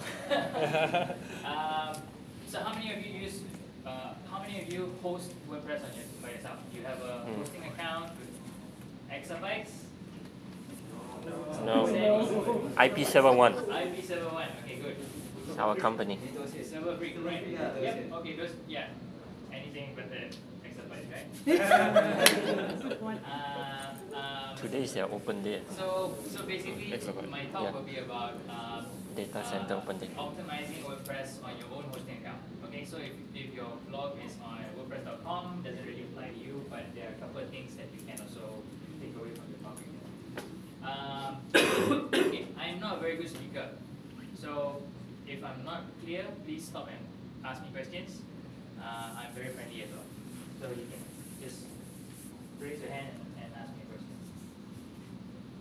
So if you Google how to speed up WordPress, you have hundreds, hundreds of results. Okay, and now I think that the problem with these is that they don't really explain uh, why or what is it that caused WordPress to be slow in the first place. They just give you a checklist and then like you know do these 15 steps and then your WordPress will be fast. That's not the case at all because the thing is WordPress performance, speed of your WordPress site that they refer to as WordPress performance, it will depend, uh, it will, you know, it's different from site to site. My site is going to be different from your site, it's going to be different from your site, it's going to be different from your site. So there is no one size fit all approach. Okay, so for you to really speed up your site, I think it's very important to understand what is causing the site to be slow in the first place, right? So there are a lot of elements that uh, there are a lot of factors that affect your page load time, and uh, the load time is what is the term that, that measures your site speed, how fast it is. And you know from this from this uh, diagram here, you can see that you know it's categorized to mainly the front end side and also the server side, which is the back end. Okay, so there are lots of elements on the front end that can cause the site to be slow, and also lots of elements on the back end that cause the site to be slow. Now, unfortunately, uh, some of these are outside of our control. Like for example, like if your computer is shit, you know your site is not going to be fast. if your internet connection is, you know, also not going to be fast. So, so, but the good thing is there are a lot of uh, things that are within our control. So we're going to be talking about some of these things uh, that we can do to improve your site. So first, let's talk about what is a slow website. Um, uh, this article on Web Designer Info uh, or Web Designer Info, I, can't remember. But but basically, you know, they reference a Google Webmaster video, and Google's recommendation for a fast website is that it loads in the blink of an eye, which means 0.5 seconds. And they say the maximum for e-commerce sites should be two seconds. Okay, so uh, uh, while that is a very you know ideal goal, but I think for most of us here, it is uh, not very practical to have your website load in 0.5 seconds. It's, uh, so if you want to do that, you just end up pulling out all your hair. So I think you know let's let's aim for something a bit more conservative. Let's say it is slow if your website is uh, more than three to four seconds. So even if your website is loading in about three and a half seconds, that's still pretty good. Okay, anything under three and a half seconds, that's that's that's great. So that's what we that's what we're aiming for. Next question I want to ask: How many of you feel your website is slow? Yeah, my project manager complains about it. Okay, alright. So, okay, so, you know, when, when, when we say that your website feels slow, you can, you can, you can test it by logging out WordPress, uh, and then you use private browsing on your browser. Private browsing also known as porn mode, so some of you know it. But anyway, so when you use private browsing, you are, and you're logged out, you, you don't have uh, all the extra scripts, you don't have the admin bar, you know, and you are overriding the cache. You are not using the browser cache. So when you visit your website for the first time, uh, I mean when you visit your, your website for the first time after you activate the private browsing, then you get an experience of like what it feels like for a normal, uh, for a random user to visit your site. So then you can also, um, then then you may find that you know it's faster if you are uh, than compared to if you're logged into WordPress or maybe even slower. And then of course you can also test with your browser inspector and some of the uh, some of some of the browsers call it developer tools. So this is a website. I activated the browser browser inspector. I'm on the network tab, and this tells me you know that this site loaded in 7.87 seconds. Okay, so that's how the browser inspector works. That's one way for you to test how fast your site is. Um, the next thing that you can do to test your website speed using a website uh, speed testing tool. So there are a couple that I use. I like GTmetrix, uh, Web Page Test, and Pingdom. Okay, out of out of all of these, I think Pingdom is the best option. But Pingdom has got some annoying things which I don't like, so um, I tend to use GTmetrix. GT Metrics is a good medium balance, and then like if you really want to get geeky, then you use web page test. It's like all of the geek stuff is there. And um, so the reason why you use a website speed test is because it's more consistent. Uh, it doesn't rely on your own internet connection. I mean, you know how Unifi is. One, one day is good, one day is not good. So they have a better, more stable connection, uh, and then you can also test from different locations. Uh, so like for example, if you use Pingdom, you can test from uh, three, four locations in the US, one in uh, Europe and one in Australia. So that gives you an idea of how your website experience is like for uh, audiences in these regions. Okay? And I just want to point out also that you know when you use different tools, you will get different results. So just use this as like a as a a, a relative guide. It's not if if um, if your GT metric score is good, you know, check it and Pingdom, and then you'll see, oh, okay, it's not so good. But basically, just use it as a guide to to, to improve your site further, okay, as a relative guide. So basically, you always want to try and improve the score that you get from your from the testing services. Any questions? Yeah, why not PHP Insights? PHP that, that one that one is a lot more um, um, deeper, and I was think, trying to keep things a bit more uh, beginner for now. Oh, okay. So that one maybe you can you can tell me. Okay. Okay, some of you may also have heard of uh, Google Page Speed, right? And um, but I want to tell you that if you use Google Page Speed, don't stress out about Google Page Speed because Google Page Speed measures your they don't measure your website speed. They actually grade your website. They give you a grade. They look at your website. They look at they compare against a technical list here, and then they say, okay, pass, fail, whatever. But it actually doesn't measure how fast your website loads. Okay, so if uh, if you are using Google Page Speed, don't worry too much about the grade that you get. The more important thing is how many seconds, you know, that, that the site takes to load.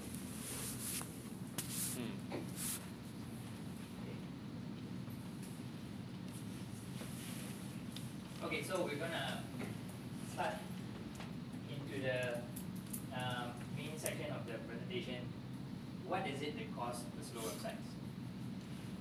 The most, the most, um, the biggest cause lah really is because you know people have no idea what they're doing. you know, they just install all sorts of plugins, they sign all sorts of agreements, they don't know what they're, they don't know what they're doing. Don't record that. Sorry, sorry. okay. But anyway, okay, so the, um, the, the first the first reason or the first cause of uh, slow websites is the page weight or the size of the page. Okay? So basically this means that if you have a large or heavy page weight, the browser has to download large items to display the page. So let's say, for example, you have a, a website with a lot of images. All the images add to the page weight, to the page size. You see?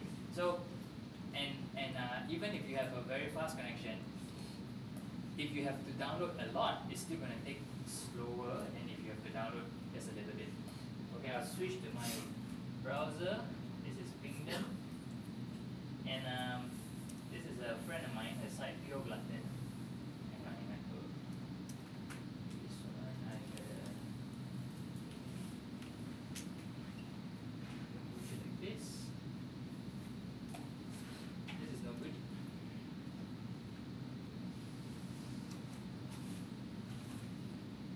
Uh, okay, hang on, let me try to change.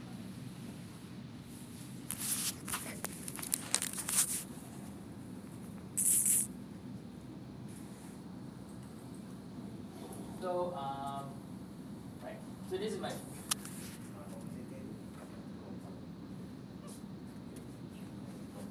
Oh, sorry.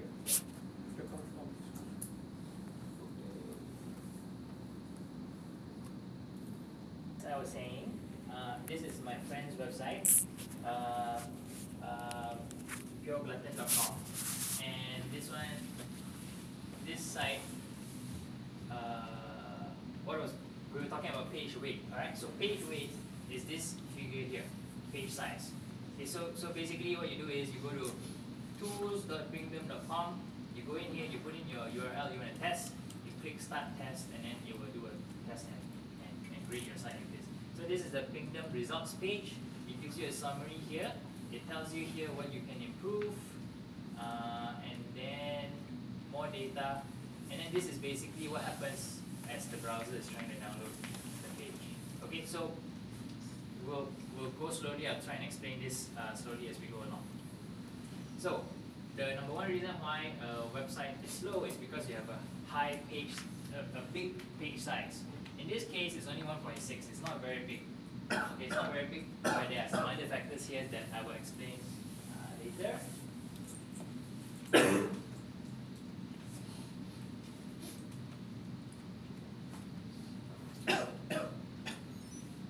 Okay. So yep, okay, there's a page size. Okay, so how to fix a large page size? Page, the page size is contributed because there are a lot of images on your site and also stuff like uh, CSS files, JavaScript files, and things like that. So what you want to do is to very easily just reduce the number of elements on the page. Instead of having so many images, you just you, you, you instead of showing 10 posts on your home page, you show five. That cuts number of things on your page by half. And then you know sometimes you have widgets, you know in WordPress you have widgets, and sometimes there are websites that the sidebar is longer than the main content, right? So cut all of that out as well. That reduces the number of widgets, uh, number of images in your site, and uh, a lot of JavaScript and CSS and stuff like that as well. Okay, so that's something very simple to do. Also, you want to optimize your images before you upload them to the server. Okay, a lot of people take a, you know, they've got a nice DSLR camera. They go, they go to a restaurant, makan, you know, take a picture of their food, one on Instagram, send one to Instagram, another one, take the picture from the DSLR, upload to the, to the, to the site. So that's an unoptimized image. Alright, straight from your camera up to the website, that's not optimized at all. When you want to optimize, I'll, I'll, I'll cover optimizing in uh, a bit more detail later. You also want to use images that are the right size. So if like for example on, on your website, the space that you have to display the image is only 600 pixels, don't put a 3000 pixel photo in that space, okay? Uh, and again, I will show you. Um, if you really need to have 10 posts on your home page, maybe you need 20 or whatever, and you cannot help it, you must have so many images, then, you know, lazy load the images. Um, there, are, there are WordPress plugins, go and look for lazy load on the WordPress plugins, Mhm. and that one, basically what it does, it will not load your images until you scroll, and then when the images come up, then they scroll into your browser, then only the images will appear. Okay? And then using your browser inspector or the web page testing tool, you can also check uh, which themes or plugins are adding extra JavaScript and CSS files and things like that. Mm. So, okay, here's an example. Okay, so this girl has got a picture in the sidebar.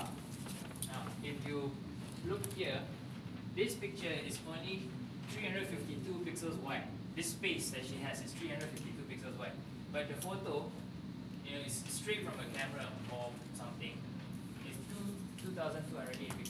So the photo is being squeezed down to, to show in this small space here. Okay? This large photo itself is like 5 megabytes. This, this one photo is making a whole web page slower than it, it needs to be.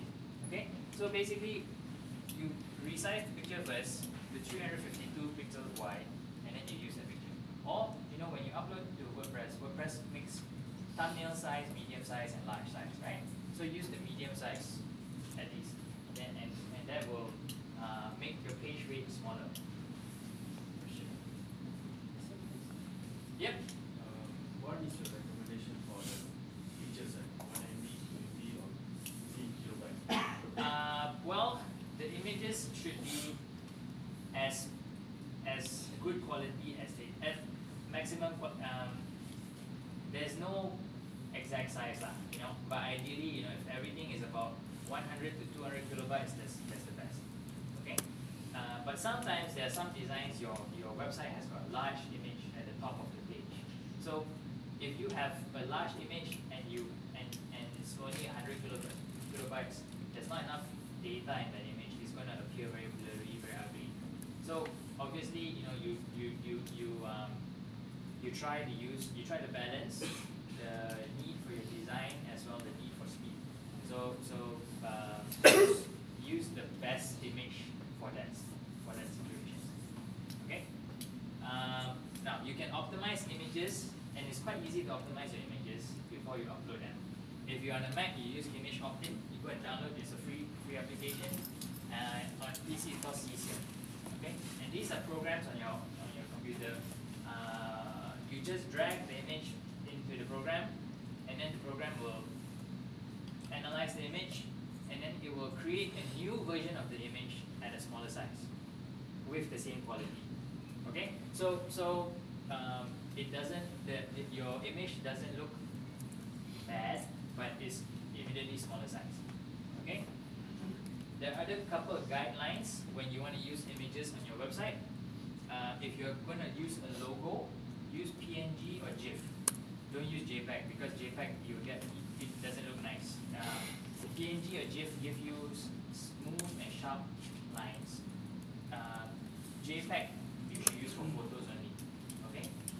A JPEG or or let's say if you have a photo that is a PNG size, it can be easily five times larger than the, than the JPEG. Okay. On a Mac, you can uh, do a screenshot. How many of you use Macs and you know the screenshot, right? So you, uh, I have cut, I have clients. They see a nice picture. Instead of downloading the picture to the to their uh, computer and then uploading to their website, they just do a screenshot of the picture, and then after that they upload straight to their website. So that one um, immediately increases the image size three, four, five times. Never ever use BMP. so if you, if you have a photo that's a BMP, try to convert it first. Otherwise, don't don't use the photo. Uh, because BMP format is, is very very large.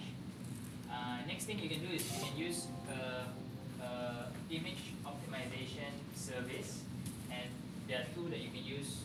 In, fact, there are a lot of, but two examples are Imagify or WP Smush Pro.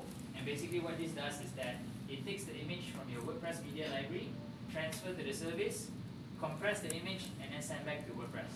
So you don't have to do the work before you upload the image, and you will do it after you upload, but uh, it costs money. Okay, so Image Optim and Caesium, you know, is is a free version, free that you can do, and uh, of course it takes up a bit of your time before you upload the image, but you know it's, it's free. The other thing you can do is to use a CDN or website accelerator. CDN stands for Content Delivery Network. So there are a couple of CDN networks that you can uh, uh, get or you can you can buy. And basically, like the popular one is Max CDN, and I think Max CDN will actually um, optimize your pictures before they send it to your visitor. Okay. There's also a free CDN that you can use with uh, Jetpack. Uh, how many of you know WordPress Jetpack plugin? Yeah. Okay.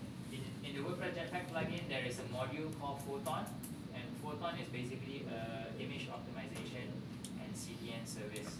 So when you activate Photon, it will, it will try to reduce the number of, uh, it will try to to optimize the images before it sends to the website visitor.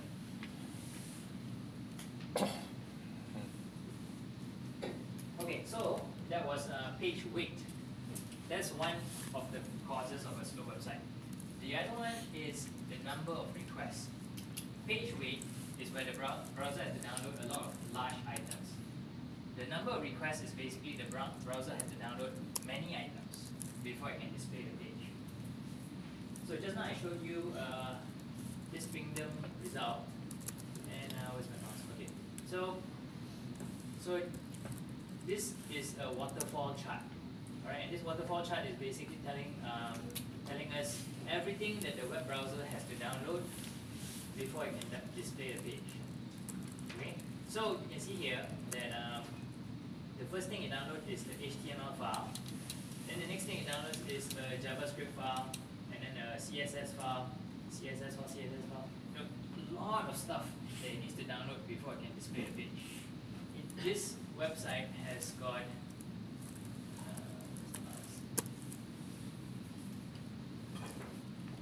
this website has got a total of 94 requests and um,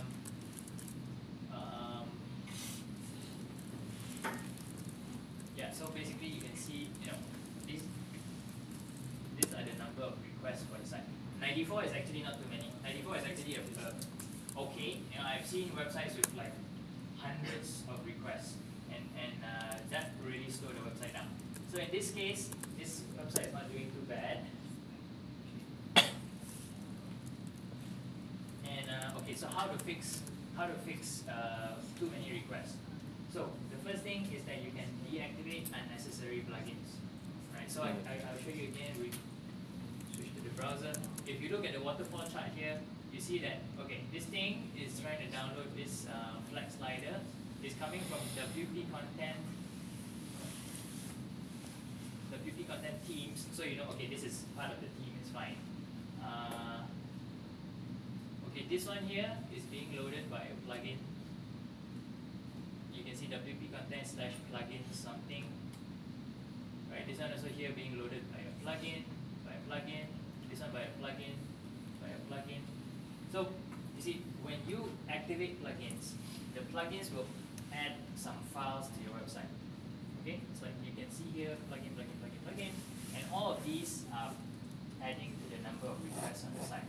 Okay, so when people tell you, oh, deactivate plugins and your site will be faster, this is one of the reasons why. Because the plugins are adding extra requests to the uh, to the site, and a lot of times, you know, back to Najib, you know, I don't know what I'm doing. I, they just install plugins and they don't know what the plugins are for, and you know, all these plugins are just slowing down the site. Excuse me? Yep. Uh, how to know that plugin is a good one? How to, how to know uh, the criteria to be good plugin? Let's say that I have three plugins do the same things. Right. But how to select from them? Okay. Well, okay. So when you choose plugins, you know there are different criteria. The most important criteria is that it achieve the goal that you want, right? I mean, there's no point you you you you uh, install a plugin that is very fast. It doesn't add any requests, but you know what you want it to do, it doesn't do. so I mean, you know, you have to choose your again, just like the images, you have to choose uh, based on that.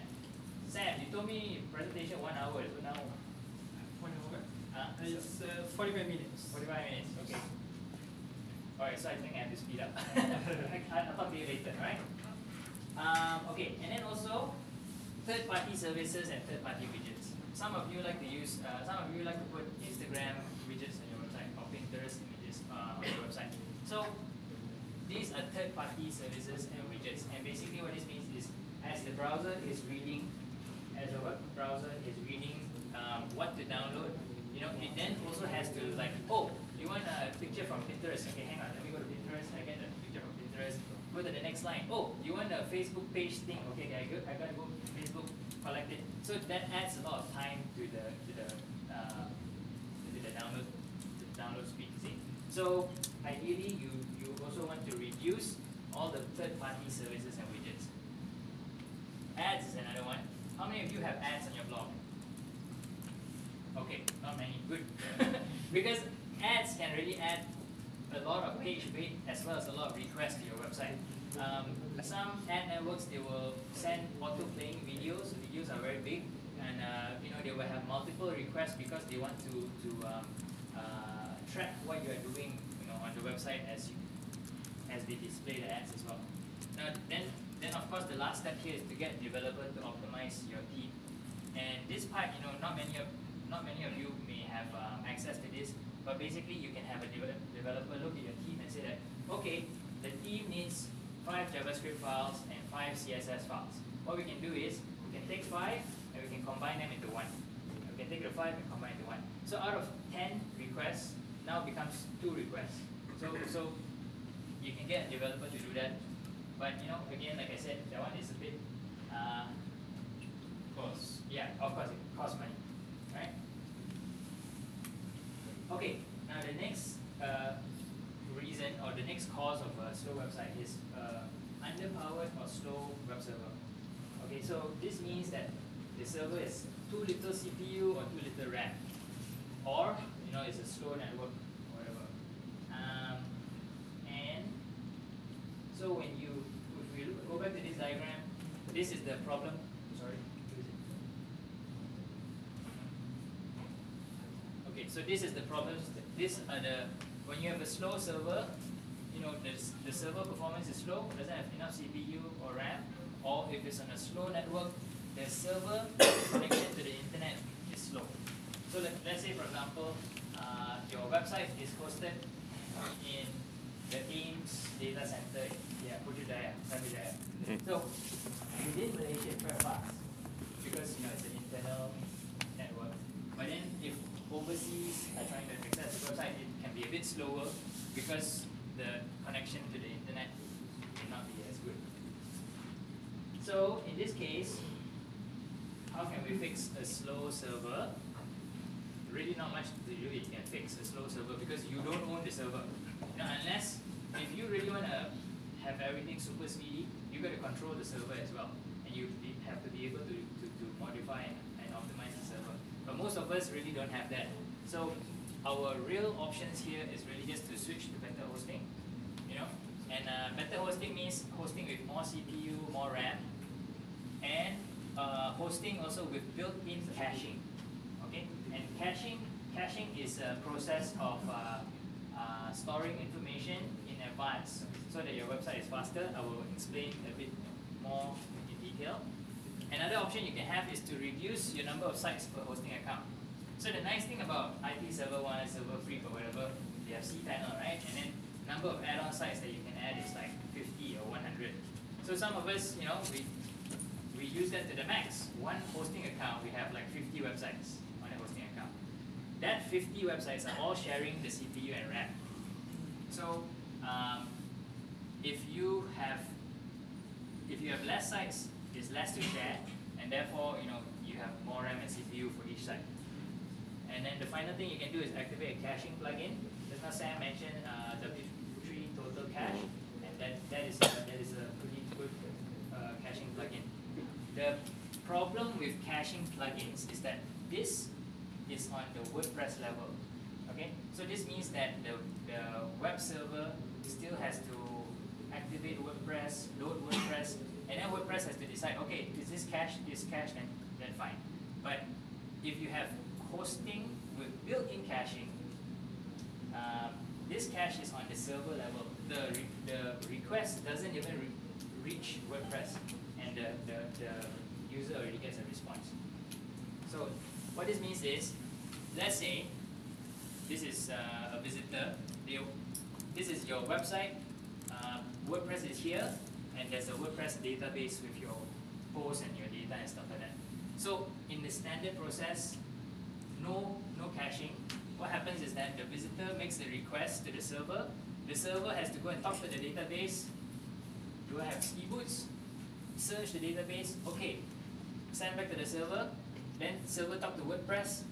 Make this raw data look good means that you know uh, the WordPress template and everything.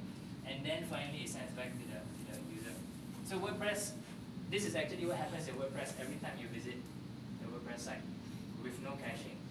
Okay, so this process is a very expensive process because the server has to talk to the database every time. And whenever the server is talking to the database is using CPU, uh, it's using RAM.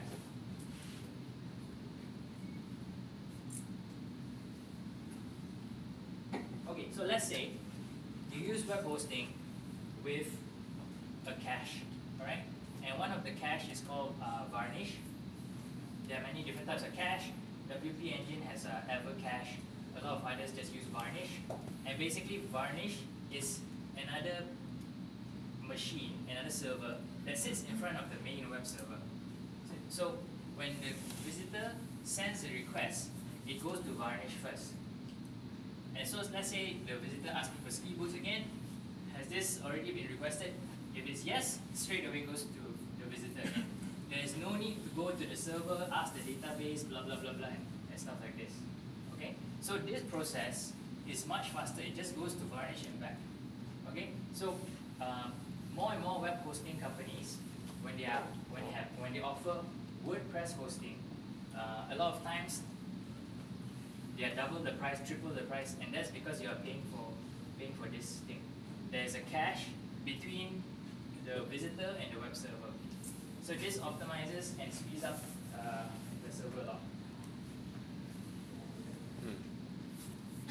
Any questions about the cache? Okay. Uh, the next the next cause for uh, slow websites is uh, demanding plugins or themes. And this is even if your server is you know got enough RAM or CPU, it's just asking it to do too much. Okay, so uh, let's say you have an F1 car. F1 car is fast. So imagine your server is an F1 car. It's really fast. It's the fastest car ever, right? But if you add a lot of, you know, if the F1 car has to pull a heavy load, then it's not fast anymore. It becomes very slow. And it cannot go fast even though the, the, the car, the engine itself is, is very fast. So in that, in that kind of case, your web server is like that as well. So even if you have a web server that is fast, if you're telling it, okay, install this plugin, do this thing, everything, there's just not enough resources on the server for, for that. Uh, uh, examples plugins that take up a lot of resources are WooCommerce. Okay, so any of you run an online store with WooCommerce? Yeah. Okay, yep. So so WooCommerce is one plugin that takes up a lot of uh, uh, resources, and you can check your you can check to see how much resources the site is using using a query monitor plugin. The plugin is called Query Monitor. You add these details to the top of your page here. Let's say if it's a brand new website, the top one is a brand new website, and it has um, no plugins. So it's just WordPress out of the box with uh, 2016. Out of the box with 2016, WordPress only takes 0.27, the server only takes 0.27 seconds to generate the page because it's only talking to the database 41 times. Let's say an e-commerce site, okay? You see the time it takes to generate the page here is now increased like uh, 10 times, okay? And the memory is using is also a lot higher and it's also talking to the database a lot more, okay? On the blog, this blog got like 10, 20 posts on the homepage, there's 110 database queries. The, and um, it's not as heavy, as it's not as slow as the e-commerce site, but you can see how uh, plugins and themes that, that, that require a lot of resources uh, can affect the page time. So, how do you fix it? With stuff like this, you have to, I mean, you don't have much choice, you have to upgrade your hosting. Uh, after a certain level, then you probably need to go cloud hosting, so you can talk to the Microsoft guys for Azure Cloud or whatever. And uh, the hosting that you use, Nginx is a is also a web server, and Nginx is more efficient than Apache.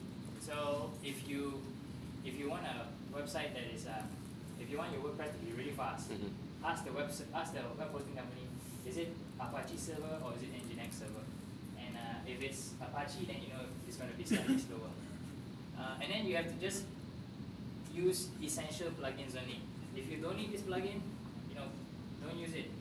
Um, another thing you can do is to split into separate sites. So let's say, for example, your website has got a blog, your company website, and also e-commerce. If you put everything on the same server, this server is going to be very, you know, uh, has to do too much. So maybe what you can do is you split the e-commerce into a different site.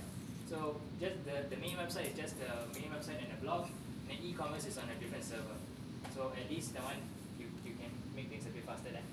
And then again, this one here you have to get the developer to optimize it. Okay? So Go ahead, go ahead, go ahead. The rest of the speakers will have no time. We don't. Ten minutes. Fine. Okay, and then um, and then the other thing is um, the final thing on my list is really an unoptimized server. So how many of you have how many of you have a, a standard shared hosting and you don't use any caching plugins? If, if that's the case, then basically it's, it's unoptimized, uh, completely unoptimized. It's like, you know, who needs who needs uh, who needs any protection or optimization? And if you have an unoptimized server, you know, two things you can do. Just activate gzip compression. And basically what this is, it compresses the data before it sends it to the, to the visitor. So this way, you know, it's transmitting less data than if uh, the, the data is uncompressed. Okay, this is something that you can do from the cPanel, or you just activate uh, caching plugin, they will also be able to do that for you. Okay, so yes. So the, you said activated is encryption, so it will after protection. Uh, well, okay, it's not exact. I mean, when I say protection, is is it's just like a uh, analogy. It's like I don't care, you know, like I, I don't activate GZIP or whatever. It's I don't care. But if you care, then yes, you definitely should activate GZIP when you activate gzip, the page size still stay the same. So if your website is before uh, before activating is two megabytes, you activate it, it's still two megabytes. It's just that the way that the data is transferred is compressed. So basically, the server compress the data, send to you, the browser uncompress it again. So the data being sent is still two, two, two, um, two megabytes. It's just that it's being transferred more efficiently. Okay. Okay. A uh, couple of things. Server location can affect how uh, the site speed as well. So, so this is something that you should consider. If your audience mainly in, in Malaysia, then you know it's, it's, it's uh, much better for you to go with a local web host or a web host that has a data center in Singapore. If your data center is in London, for example, you know that is further geographically that the signal has to travel. So server location actually uh, can can play a big part as well. Themes. So how many of you use a theme from ThemeForest? Mm-hmm. How many of you like those themes with you know 100 features, free Revolution slider, free Visual Composer? Not me, but my designers. okay. Now the problem of these, right, all in one, is that you know there's a lot of stuff that is being loaded that you don't use, but is still being loaded, adding to the request uh, number of file requests and uh, slowing down your site. So you know always try and use as minimal as possible. Um, and then if you use page speed, you know just learn up about the recommendations. It can it can help to speed it up. Okay, and then finally, I just want to do a quick and easy recipe for speedy websites. And the number one thing that you can do to improve the speed of your site is to invest in quality hosting. This one now, I know this is um, this is actually quite a big pill to swallow because right now our ringgit is shit, you know. And if you sign up for the cheapest plan at SiteGround, ten ringgit, ten dollars a month, that's forty ringgit a month. Forty times twelve is like four hundred plus ringgit a year. You know, so so it, it is quite expensive. Uh, the thing about SiteGround is that SiteGround has got built-in uh, server level cache. It has got a, a, a static cache, a dynamic cache, and Memcache for the database as well. So you know, for for ten dollars a month, it's actually very worth it. If you have a bit more money to spend, then I suggest Flywheel.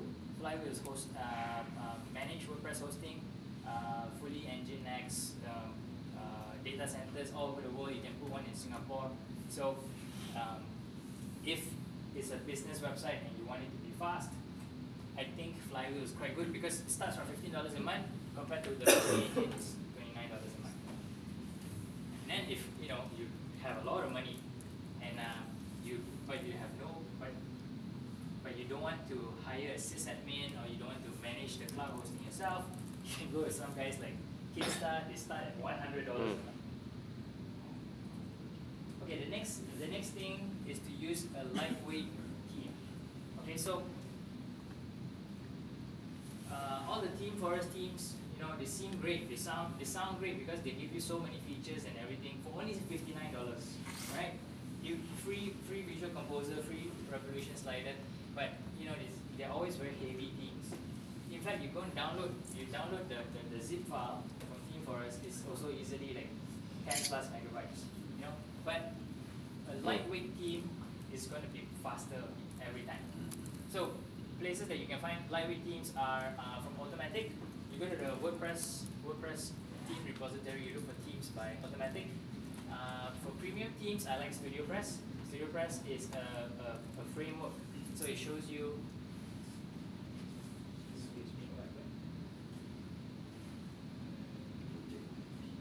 Okay, so and then and then um, StudioPress StudioPress themes are pretty lightweight, and then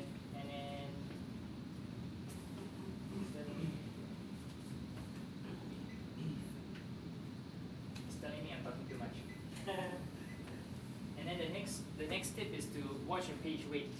Okay, so uh, we talked about page weight. How how how many things are on the page that is uh, uh, slowing, adding to your page size and slowing down the download. Mm. Okay, so rule of thumb just aim for one and a half megabytes or lower. Okay, so I think if you have a, a site, you can have a site with uh, half a megabyte page. It's, it's, it's quite easy. Be very mindful of what, what plugins you install and things like that. And the final recommendation I have in the recipe is to use a website accelerator. So website accelerator is a, um, there are a couple. My favorite is Cloudflare. How many of you have heard of Cloudflare? Okay. Yeah. So what Cloudflare does is that it sits between your website and the internet, and then um, it will it will it will help to cache your your, your content, and, and it can also um, uh, act as a CDN, so that you know, and it's free. Cloudflare is free. And if you if you don't use Cloudflare, you know another free option is uh, Jetpack. So that's basically the the, uh, the recipe for a quick and easy, uh, quick websites. Invest in quality hosting. Use a lightweight theme. Uh, number three is to watch your page weight, and then number four is to use an accelerator.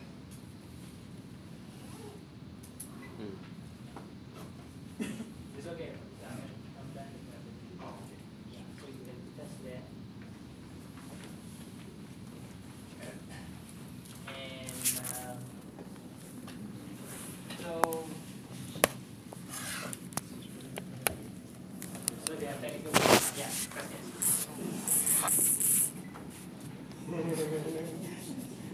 What's wrong, Exabyte? Anybody from Exabyte here? They, they're all at the open day today. Right, okay. well, I mean, okay, so there are good web hosts and there are bad web hosts, right? Exabytes, I, depends how you want to categorize them.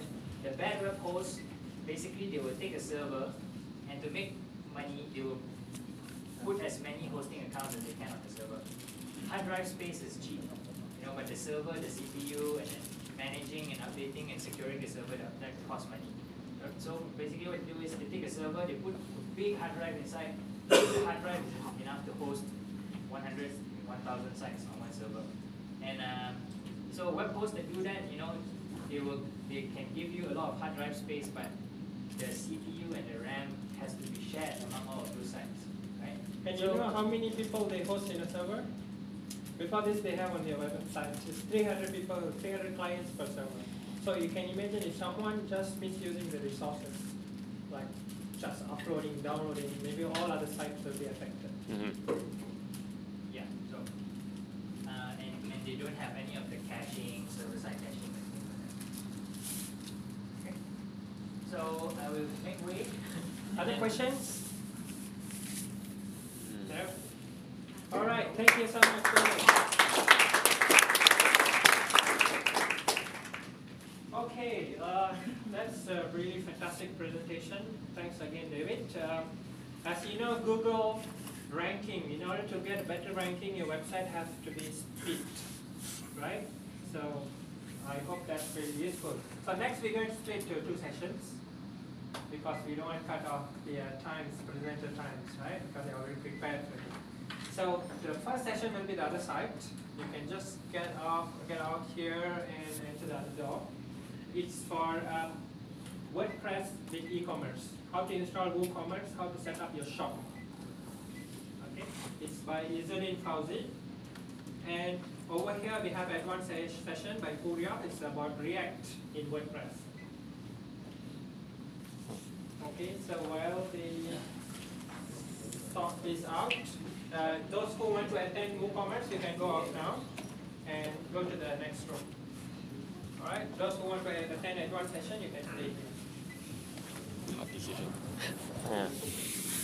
You want, you want WooCommerce or not? Yeah, I think go WooCommerce. Oh, I prefer React.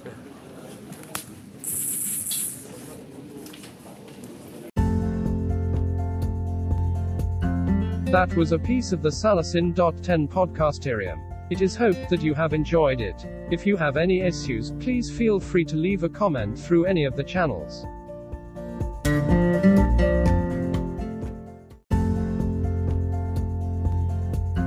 That was a piece of the Salasin.10 podcasterium. It is hoped that you have enjoyed it. If you have any issues, please feel free to leave a comment through any of the channels.